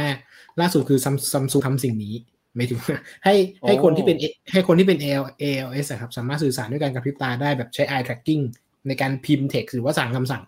ซึ่งไปหาดูกันได้นะครับ ตัว presentation ในคานแม่งสนุกมากคือหมายถึงว่า ตอนแรกไฟไฟสว่างรอบบ้านใช่ไหม แต่ว่าคน ALS ไม่เป็นอย่างนั้นเพราะเขาสื่อสารกับใครไม่ได้เลย กลายเป็นว่าไฟมืดหมดรอบบ้านมืดหมด จนซัมซุงเข้ามาในชีวิต แล้วก็สื่อสารด้วยด้วย eye tracking ได้ทุกอย่างกลับไปสว่างสวัยเพราะเขา communicate กับคนอื่นได้ ก็ก็มีงานแนวนี้อีกตัวหนึ่งที่น่าสนใจดีนี่เออแล้วแล้วเมื่อกี้คนเห็นแบบว่าตอนวิดีโอเปิดมา เขาพูดขึ้นมาเลยนะว่า คนรู้หรือเปล่าว่าในในปี 2023 อันนี้เป็นเป็นเป็นคำพูดในงาน TechCrunch เขาบอกว่าในปี 2023 เนี่ย จะมีคนใช้ Voice Assistant เนี่ยอยู่ที่ 8,000 ล้าน user นั่นหมายความว่าคนใช้อะ จำนวนมากกว่าประชากรบนโลกใบนี้เว้ยเออเออนั่นหมายความว่าอนาคตอะมันจะต้องเกิดการใช้ voice assistant อะอยู่แล้วเว้ยเป็นแบบอาจจะเป็น by default เลยในอนาคตอะไรเงี้ยเอออืมเออน่าสนใจอืมคือ voice เป็นเทรนแน่ๆแต่ว่าไม่รู้ใช่คือ คือจะเห็นเลยว่า Google เนี่ยเขาก็พยายามพัฒนาไอ้เจ้าเรื่องเนี่ยมานานมากแล้วเออถ้าเกิดผมล่าอีกเรื่องหนึ่งอะคือ มันมีอยู่ปีเมื่อกี้พูดถึงเทคพันใช่ป่ะผมไปงานเนี่ย เมื่อปี 2019เว้ยก่อนที่จะก่อนที่จะเป็นโควิดเนี่ยแหละตอนตอนปีนั้นอะผมไปที่งานแล้วผมอะไอ้ผมแชร์ตรงๆคือผมมันไม่เก่งภาษาอังกฤษเว้ยโดยเฉพาะการฟังคือแบบไม่แย่มาก แล้วผมก็นึกในใจเว้ยว่า เออแม่งน่าจะมีเครื่องมืออะไรที่ช่วยกูอยู่ในที่ประชุมหรือว่าอยู่ในงานแล้วแบบช่วยแปลให้กูฟังหน่อยได้ไหมว่ามันพูดว่าอะไรอยู่บนเวทีเว้ยแล้วก็มีเครื่องมือเครื่องมืออันนึงอะแม่งอยู่ในงานเว้ยตั้งบูธเลยอะอยู่ตรงหน้าเลยอะ แอปพลิเคชันแอปพลิเคชันนั้นชื่อว่า Auto คุณลองไปเสิร์ชหาดูได้นะ OTTO แอปพลิเคชันเนี่ย มันเป็นแอปพลิเคชันที่ คือถ้าเกิดแอป เนี่ยมาไปเขาเรียกว่าไป co กับงานไหนกันแล้วแต่อย่างเช่น TechCrunch เนี่ย มันมันจะ mark ชื่อไว้ให้เลยว่า คนที่พูดอยู่อะชื่ออะไร แล้วเป็น dialogue แยกแยกแยกแยกให้เลยเว้ยเออแล้วไม่ก็เก็บเป็น document อยู่ในแอปพลิเคชัน โมเดลของมันคือ ถ้าคุณอยากได้พื้นที่เพิ่มที่มันเก็บเสียงอะ ก็ก็สั่ง subscription เพิ่มแค่นั้นเอง แต่ว่ามันจะมีมีมีมีมีเอ่อตัวฟรีให้ตั้งต้นว่ากี่เมกอะไรอย่างเงี้ยเออแล้วผมก็ใช้แอปเนี่ยในช่วงปีนั้นนะผมไปงาน Tech Crunch กับไปงาน Web Summit เออพอดีเลยสองงานเนี่ยไอออโต้เนี่ยมันก็มันมันก็ไป support พอดี ผมว่าเรื่อง voice ในอนาคตน่ะมันน่าจะมันน่าจะมีอะไรอีกเยอะเลย ในปี 2018 เนี่ยงาน Google I/O อะเอ่อก็มีการเปิดตัวไอ้เจ้าสิ่งเนี่ยประมาณนี้เหมือนกัน คือเป็นเหมือนกับเอ่อ use case ประมาณว่าคนไปจองร้าน เออ แล้วใช้อืม Google ไอไอ Google ไอ voice Assistant เนี่ยเป็นตัวรับออเดอร์เว้ยเออ แล้วมันก็เล่นบทสนทร้านนาทำผมร้านทำผมอันนั้นแบบเอออันนั้นเออแล้วคือฮามากตอนนั้น แล้วพอเล่นจบอะคนแมันแบบเย้แม่งแบบอืมเอออเอออะไรอย่างเงี้ยเอออันนี้ก็ก็เลยชอบชอบชอบเคสนี้เวลาตอนตอนกดมาดู เออเฮ้ยอยากเล่าอยากเล่าประมาณนี้ครับ ครับ ก็วันนี้เรียกได้ว่าหลากหลายเนาะ นี่ผมรวมๆมาแล้วว่า มีทั้งแบบอืมในเชิงของ Creative มีในเชิงของที่เป็นแบบว่าสถานการณ์โควิดเนาะมีหยิบจับเรื่องแบบ tension หลายๆอย่างมาเล่ามีทั้ง Entertainment นะครับ แล้วก็แต่ว่าจะเห็นเนาะว่าเกือบทุกอันเนี่ย มีความเชื่อมโยงกับ Data อะไรบางอย่างด้วยเหมือนกันนะในหลาย ๆ ตัวเนอะถึงแม้ว่า execution ออกมาฮะมีมีมี ไอมีมีบางอันมีบางอันบางอันที่ไม่ได้แบบไม่ได้ Data มากเหมือนกันเนาะแต่ว่าผมว่าก็น่าสนใจนะครับอะถามเก่งก่อนที่เดี๋ยวเก่งจะต้องไปก่อนเพื่อนเพราะว่าเดี๋ยวจะมีไลฟ์ต่อสิได้เนาะตอนสี่ทุ่มก็ถามเก่งนิดนึงว่าคิดว่ามีแบบมีมุมมองไหมว่าว่าอะจากเห็นงานคานปีนี้หรือว่าที่เราทำงานอยู่ในเนี่ยในสายโฆษณาอะไรเงี้ยคิดว่าปีต่อไปในยปีหน้าเนี่ย มันจะมีไปทางทิศทางไหน ว่าแบบคานปีหน้าหรือว่าวงการโฆษณาปีหน้าอะไรเงี้ย อืม โอเค คือผมไม่แน่ใจนะเมื่อกี้ใครพูดประโยคนึงนะ แต่ผมค่อนข้างเห็นด้วยกับประโยคนี้มาก ๆ คือเอ่อประโยคที่บอกว่าสมัยก่อนเราจะมองว่างานงานงานรางวัลละกันจะเป็นงานที่ที่ที่ได้รางวัลอะ การรางวัลที่ได้รางวัลส่วนใหญ่จะเป็นงานเพื่อสังคมซะเยอะนะครับ แต่ไม่มีมีใครพูดบอกว่างานรางวัลอะ ที่ได้เนี่ย มันจะเหมือนมีมีเป็นช่วยสังคมด้วย และแบรนด์ก็ได้ประโยชน์ด้วย ผมมองว่าผมว่ามองว่างานเนี่ยที่ที่แบรนด์ได้ประโยชน์ด้วยช่วยสังคมด้วยเนี่ยมันจะเป็นโจทย์ที่ท้าทายกว่า แล้วก็จะเป็นโจทย์ที่ได้รางวัลในอนาคตเพราะว่าผมมองว่างานที่ที่ไม่ได้บอกว่างานเพื่อสังคมอย่างเดียวไม่ดีนะฮะแต่สุดท้ายงานโฆษณามันคือทำเพื่อตอบสนองต่อแบรนด์ไงเพราะฉะนั้นนะสุดท้ายแล้วผมมองว่า ทิศทางของของของของงานที่ได้รางวัลจะไปทิศทางที่มากขึ้นนะครับ อืม ก็คือต้องไม่ไม่ใช่แค่แก้ปัญหาอะไรบางอย่างแต่สังคม แต่ว่ามันต้องกลับมาที่แบรนด์ด้วยจริง ๆ ถูกต้อง ถูกต้อง ถูกต้อง คือเหมือนเทรนด์ของการทำสแกมขึ้นมาทำแบบ โอ้ยทำดูประกวดอย่างเดียวอย่างเงี้ยก็จะยิ่งน้อยลงเรื่อยๆนะครับ อืมอืมอืมน่าสนใจ อะงั้นเราทุกคนล่ำลาเก่งก่อนแล้วกันครับ ให้เก่งไปเตรียมตัวอีกไลฟ์หนึ่งนะฮะเดี๋ยวตามกันได้นะครับ ที่การตลาดวันละตอนนะครับได้ครับเมื่อกี้ที่ผมเงียบที่ผมเงียบๆไปก็เพราะว่าผมก็กำลัง research อยู่เหมือนกันขอโทษมีอยู่ช่วงหนึงที่ผมเงียบเห็นไหมมีช่วงหนึ่งผมผมกลับมาหาเพิร์ทตอนท้ายๆอะตอนเออเออตอนที่ผมเงียบไปคือผมกำลังทำการบ้านอยู่อยู่กันบ้านอยู่โอเคโอเคครับทุกคนเจอกันได้ครับถ้าขอบคุณกิดเก่งครับไปไปฟังกันได้ครับ ได้ฮะสวัสดีขอณครับบมาเมื่อกี้ถามเก่งแล้วมาถามอีกทั้งสามทนบ้างว่าอะเราเราคิดว่าไงในอนาคตคือคือวันนี้ผมว่าเราหยิบจับมาแปดงานเก้างานเนี่ย ก็ ถ้าส่วนตัวนะอะผมผมผมแชร์ก่อนอืมส่วนตัวผมรู้สึกว่า จับทางยากมากเลยอะของคานอืมในในในการประกวดคานคือคือมันมันมันเดาไม่ถูกแล้วว่าว่าว่า เอ้ยมันมันจะไปในทางไหน หรือว่าจะเน้นในปัญหาเรื่องอะไร เพราะว่าสุดท้ายแล้วเราก็จะเห็นว่าถ้าพอเป็นเรื่องของสังคม มันไม่ว่าเรื่องอะไรอะแต่ว่าขอให้มันขยี้ตรงจุดตรงกลุ่มเป้าหมายอะไรเงี้ยก็มีโอกาสคว้ารางวัลได้หมดเนาะแล้วก็เหมือนที่อืมเก่งบอกเมื่อกี้แหละว่าแล้วมันกลับมาที่แบรนด์ด้วยหรือเปล่ามันมันก็เป็นมุมหนึ่งแต่ว่าผมคิดว่าสำคัญก็คือ category สำคัญอืมว่างานนั้นๆน่ะ ส่งไปถูกหมวดหรือเปล่า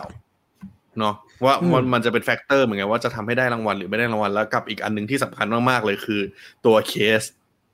คือหลาย ๆ งานอะเราดูนะ อย่างอย่างเมื่อกี้ที่มีงานหนึ่งที่เราคุยกันเนาะว่าแบบโอ้โหแม่งดูถ้าเล่าเองเนี่ย คงยากมากอะแต่เคสอืมเขาสรุปมาภายในสองนาทีจนแบบ เออมันมัน inspire เราได้ทำให้เราเข้าใจทั้งหมดหรืออะไรเงี้ยหรือบางงานเขาก็ดูแบบ ไม่ได้มีอะไรมากนะอย่างไอ้ Burger King เนี้ยก็ดูไม่ได้มีอะไรมากนะโอ้ยแต่บิวให้เราแบบสนุกให้ in ตามให้แบบเชี่ยเออว่ามันอย่างนี้ได้ด้วยอะไรเงี้ยก็สำค่อนข้างสำคัญ แล้วก็จริง ๆ อันนี้ก็เป็นเหมือนแบบเป็นจุดหนึ่งที่ที่ครีเอทีฟไทยก็ก็ค่อนข้างคุยกันเนาะว่าเอ้ยบางทีเราไม่ค่อยให้ความสำคัญกับการทำเคสเท่าไหร่ดังนั้นเนี่ยบางทีมันอาจจะแบบไปไปตายตอนนั้นแหละนะครับ ก็ก็ในมุมผมผมรู้สึกว่า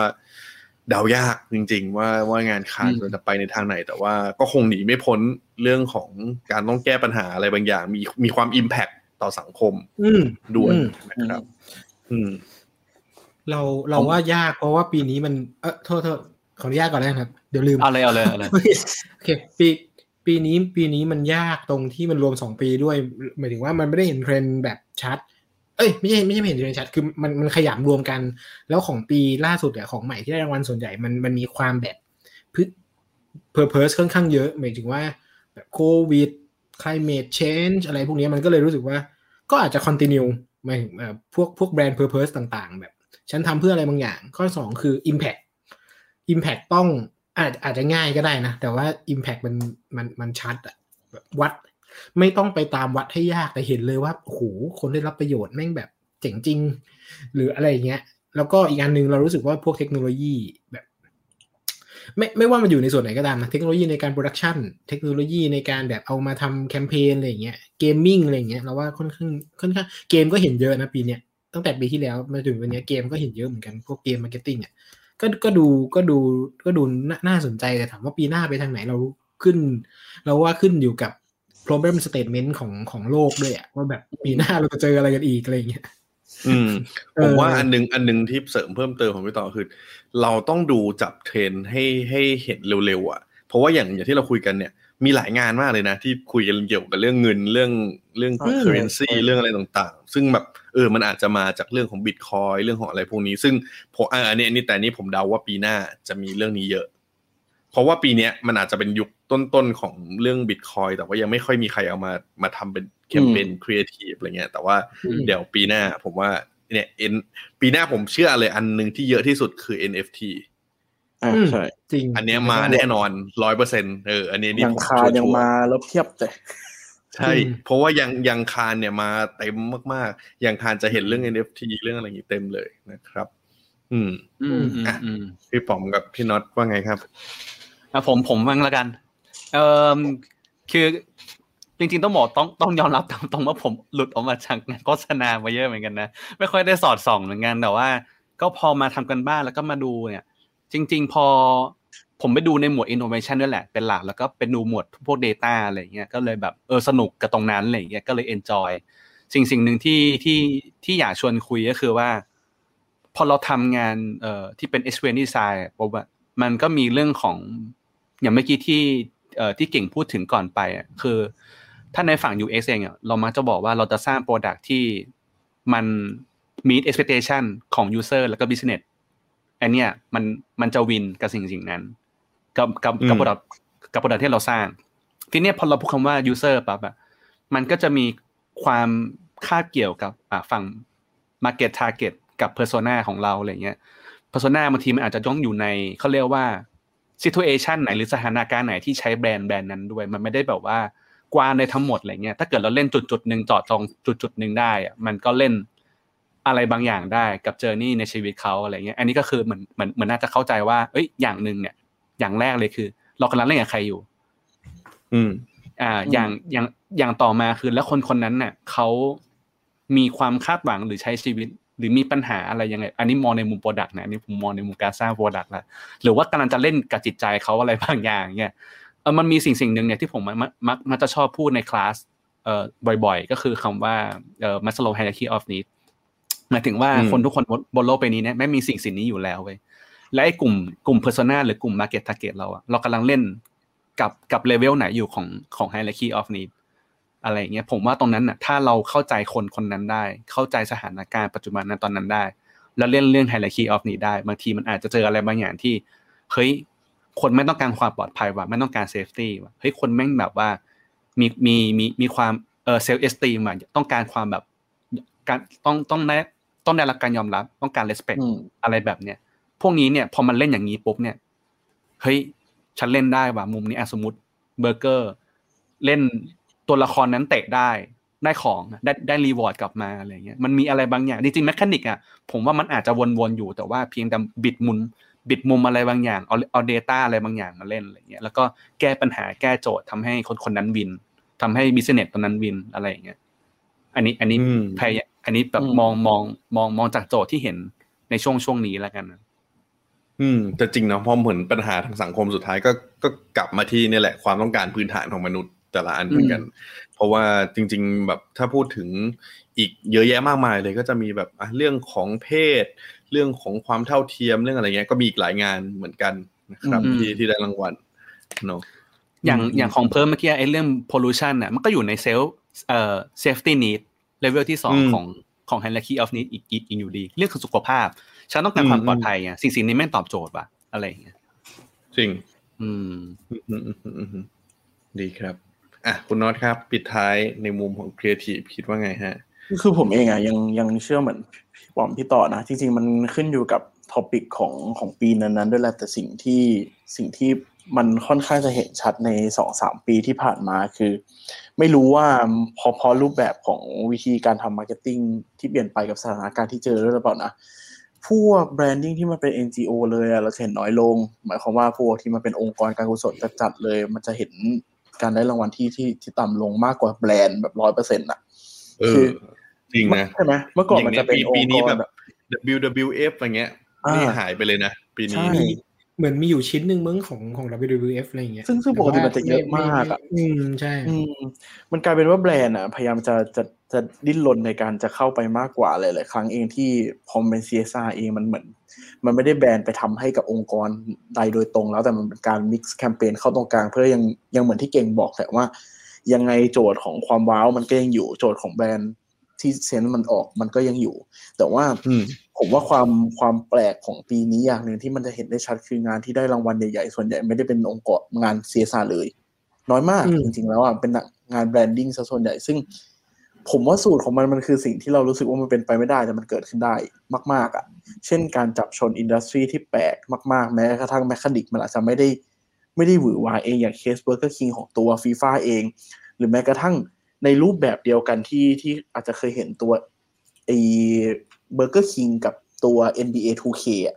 ที่เป็นอืมบาสทำสนามบาส Burger King ซึ่งผมรู้สึกว่าตัวนั้นก็ได้รางวัลสองสามตัวเหมือนกัน มันคือการขายของนะครับ แค่ว่ามันขายของยังไง แต่ว่าเราไม่คิดว่าแบรนด์ที่มันเป็นแบรนด์สินค้ามันจะไปอยู่กับเกมหรือแม้กระทั่ง PlayStation ที่ไป co กับการท่องเที่ยวทำ guidebook ท่องเที่ยวอ่าในใช่ gameplay อะไรเงี้ยผมรู้สึกว่าเอออมมันดูเป็นไปไม่ได้อะ แต่ว่าเออมันมันถูกต้องอะมันพอออกมาแล้วอะใช่แบรนด์ purpose นี้มันทำเพื่ออย่างนี้จริง ๆอะใช่ คุณอืมเห็น PlayStation คุณจะเห็นวิวที่สวยงามเหมือนได้เที่ยวจริงๆนะเออมัน พอมันไล่เรียงมันถูกอะแต่วิธีมันมันมันไม่คิดว่ามันจะเกิดขึ้นอะไรอย่างเงี้ย เหมือนเหมือนเหมือน message ส่วนใหญ่เหมือนเหมือนแบรนด์ได้โชว์ของนะโชว์ของอืมเต็มอืมๆเลยนะ แต่เราแบบเชี่ยมีการโชว์ของที่แบบ โอเค กูยอมรับเลยอะอ่าใช่ยอมรับในวิธีโชว์ของนี่เลยอะไรเงี้ยใช่ใช่สุดท้ายมันมันแทบจะผมว่าเกินเกินครึ่งนะ ในในคานซีนี้เองอืมมันแทบจะเป็นการขายของของแบรนด์ หลาย ๆ อันมี Data เข้ามารองรับ conversion เลยซะด้วยซ้ำอะแม้กระทั่งอยู่ในหมวดที่มันดู creative มาก ๆ ที่มันไม่จำเป็นต้องเอา result มาวัดซะด้วยซ้ำมันจะมี result ให้เราเห็นได้อะว่าแบบอืมมันทำไปเพื่ออะไรแล้ว mechanic มันปลายทางอะไร บางอันมันลงแค่แบบง่ายมาก ๆ แจกของของแบรนด์อย่างเงี้ย แต่วิธีการเล่นมันใหญ่มากๆอะเออผมเลยรู้สึกว่า มันมันมันกลับไปที่ว่า มันอยู่ในหมวดอะไรวิธีการทำยังไงด้วยเหมือนที่เพิร์ดบอกเองว่า ส่งให้ถูกหมวดก็สำคัญนะ อย่างตัวเราเองอะเรามองว่าจริง ๆ อย่างตัวไฮนิเกนที่หยิบมาเล่าอะใครจะไปคิดว่ามันจะไปส่งส่งหมวด CSR อะแต่ว่าพอเรามาดูว่ามัน CSR ไหมเออมันก็ใช่ว่ะ มันก็ทำให้คนอืมมีรายได้จริง ๆ แต่ว่าตอนเราคิดเราก็คงว่ายังไงคุณก็ต้องส่งในพวก out of home ที่เป็นเชิงแบบ branding อะเออแต่แบบเออพอ CSR มันก็มองให้เป็น CSR แล้วมันมันไปถึงระดับโกได้จริงๆอะ ผมว่ามันอย่างที่บอกแหละมันเป็นการบิดมุมแล้วแหละ วิธีการเล่าตอนนี้ว่าอะไรที่มันดูเป็นไปไม่ได้แต่มันถูกต้องมันมันจะดีสำหรับใครเสมออะอืม อืมจริงครับ แล้วก็จริง ๆ อีกอันหนึ่งที่ผมคิดว่าเป็นเป็นเรื่องที่ท้าทายมาก ๆสำหรับคนไทยแล้วกันก็คือ จากที่เราเห็นเนาะสมมติแค่มองไปที่แปดเก้าเคสนี้ที่เราหยิบมาเนี่ย การที่เป็นแบรนด์ที่คนรู้จักเยอะๆอะได้เปรียบมากเลยอะอืมจริงอืมเนี่ย IKEA Burger King Diesel Heineken อืมแล้วก็แบบ Warner Music อะไรเงี้ยโหจรินี่แค่แบบแค่นี้เราเราก็รู้จักเกือบหมดแล้วนะ แต่ว่าพอเป็นแบรนด์ที่เป็นแบบ local local ก็จะมีความท้าทายไปอีกขั้นหนึ่งนะครับ ดังนั้นก็อืมมันก็เป็นเป็นความท้าทายหนึ่งที่ผมคิดว่าเดี๋ยวคนไทยเราก็ต้องพยายามทำยังไงก็ได้ให้ก้าวข้ามจุดนี้ไปให้ได้เนาะ ยัดความคิดสร้างสรรค์อะไรเข้าไปให้เต็มที่แต่ว่าสุดท้ายแล้วอันหนึ่งที่ผมคิดว่าในปีต่อๆไปก็ยังจะเกิดขึ้นเหมือนเดิมนอกจากเรื่องของรีซอสเมื่อสักครู่นี้ที่น็อตบอกเรื่องของความ creativity เรื่องของอะไรต่างๆ เรื่องของเทรนอะไรเงี้ย ผมว่าเรื่องหนึ่งที่สำคัญที่สุดคือเรื่องของความง่าย อืมถูกเนาะทุกอย่างมันต้องมันมันมันเหมือนเป็นไอเดียที่มันต้องแบบเฮ้ยง่ายอะ่ะ คือไม่ไม่ได้มีอะไรซับซ้อนจนเกินไปขนาดที่แบบ ซับซ้อนไปแล้วยังไงอะ่ะมันมันมันมันไม่ใช่ยุคที่แบบจะมาโชว์ของปล่อยของอะไรนะ แต่ว่ามันต้องทำยังไงให้หยิบจับเทคโนโลยีหรืออะไรต่างๆเนี่ยอย่างที่พี่ๆบอกว่าเฮ้ยเอาเทคโนโลยีมาใช้ยังไงให้มันให้มันดู practical มากที่สุด แล้วมันตอบโจทย์กับมาที่แบรนด์มากที่สุดนั่นเองนะครับ โอเคก็เดี๋ยวก่อนจะจากกันผมก็แชร์นิดนึงแล้วกันเนาะว่า ตอนนี้ถ้าสมมติว่าเพื่อนๆเนี่ย วันเนี้ยเรามาเล่ากันประมาณ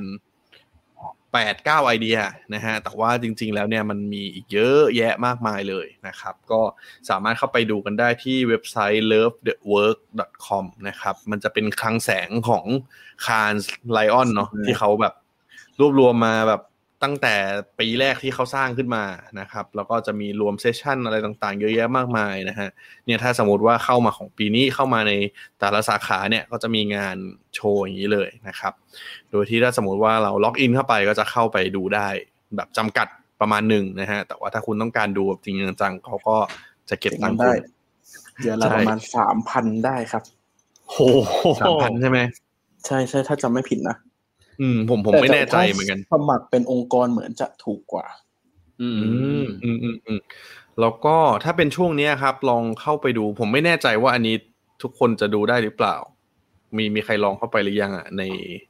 ใน Lions Live มันก็จะมีเซสชันแบบยังเลย on demand ผมอืมผมเดาว่าอาจจะดูไม่ได้ เพราะว่าปีนี้เขาเขาน่าจะให้แบบ membership ที่จ่ายตังค์เนาะก็ ยังไงลองไปดูก็ได้ครับ มันผมว่ามันคงมีหลาย ๆ เซสชันที่สามารถดูได้ฟรีแหละนะฮะอืมก็ยังมีความรู้อีกเยอะแยะมากมายมหาศาลนะครับ ที่ทางคานเองเขาก็ทำอย่างต่อเนื่องนะครับ ก็ถือว่าเป็นการปรับตัวของเขาเหมือนกันนะครับ แล้วก็แสดงความยินดีกับงานไทยทุกงานอีกทั้ง 8 งานเหมือนเดิมนะฮะว่าเฮ้ยผมก็รวมมาแล้วนะครับ ว่างานไหนได้รางวัลอะไรกันไปบ้างนะครับ ก็ไปย้อนดูกันได้นะครับ ก็เรียกได้ว่าเป็นหนึ่งความภาคภูมิใจเนาะซึ่ง มีหลายงานก็พลิกล็อกเหมือนกัน เราคิดว่าแบบมาแน่ๆนะฮะ แต่ว่าอืมปีนี้อย่างที่บอกว่าเป็นปีที่ยากสำหรับทุกคนเลยนะครับ ก็เดี๋ยวหวังว่าปีต่อไปก็จะได้เห็นผลงานไทยไปคว้ารางวัลเยอะแยะมากมายมาอีกนะครับ โอเค วันนี้ก็เป็นสองชั่วโมงเต็มๆเนาะที่เราถือว่ามาแลกเปลี่ยนกันนะครับ ก็ต้องขอบคุณทั้งสามคนมากเลยนะฮะที่สละเวลาสองชั่วโมงนี้มาเหมือนมาเมาส์มอยกันแหละเนาะเดี๋ยวเราก็จะพยายาม ทำอย่างนี้ให้เป็นเหมือนเป็นประเพณีแล้วกันทุก ๆ ปีเนาะใช่ช่วงนี้นั่งปีละคุยจะกลับไปเออ คือคือปีเนี้ยจะไม่เหมือนปีที่แล้วตรงที่ปีที่แล้วเราจะคุยกันในเรื่องของ session ไหนด้วยอ่าแล้วแบบอะเออความรู้ของ session เอามาแชร์ แต่อย่างที่บอกปีนี้คือ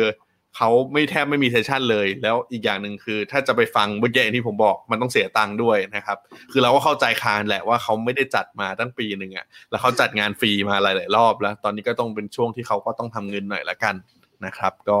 ใจเขาใจเรานะฮะแต่ว่าเดี๋ยวถ้ามีอะไรน่าสนใจ เดี๋ยวผมก็จะไปผม access ได้อยู่นะฮะก็เป็นในฐานะเป็นสื่อเดี๋ยวถ้ามีอะไรน่าสนใจ เดี๋ยวก็จะมาแบ่งปันกันนะครับ โอเค งั้นวันนี้ลาทุกคนไปพร้อมๆกันนะครับ ขอบคุณทั้งน้องขอบคุณทั้งพี่ต่อพี่ป๋อมมาก ๆเลยนะครับเช่นกันแล้วครับขอบคุณมากอย่าลืมครับติดตาม มีเรื่องมาเล่านะครับ อย่าลืมติดตาม a d v e r t u r e แล้วก็ Ad Addict รวมถึงรายการ Addict Talk ด้วยนะครับ เดี๋ยวรอดูกันต่อไปว่า เราจะมีมาไลฟ์คุยกับใคร แต่ผมบอกเลยว่าช่วงเนี้ยเดี๋ยวจะเริ่มมีมีไลฟ์กลับมาเยอะขึ้นเรื่อยๆเหมือนกันนะครับ ก็ขอบคุณทุกคนฮะมาติดตามย้อนหลังกันได้นะครับ ที่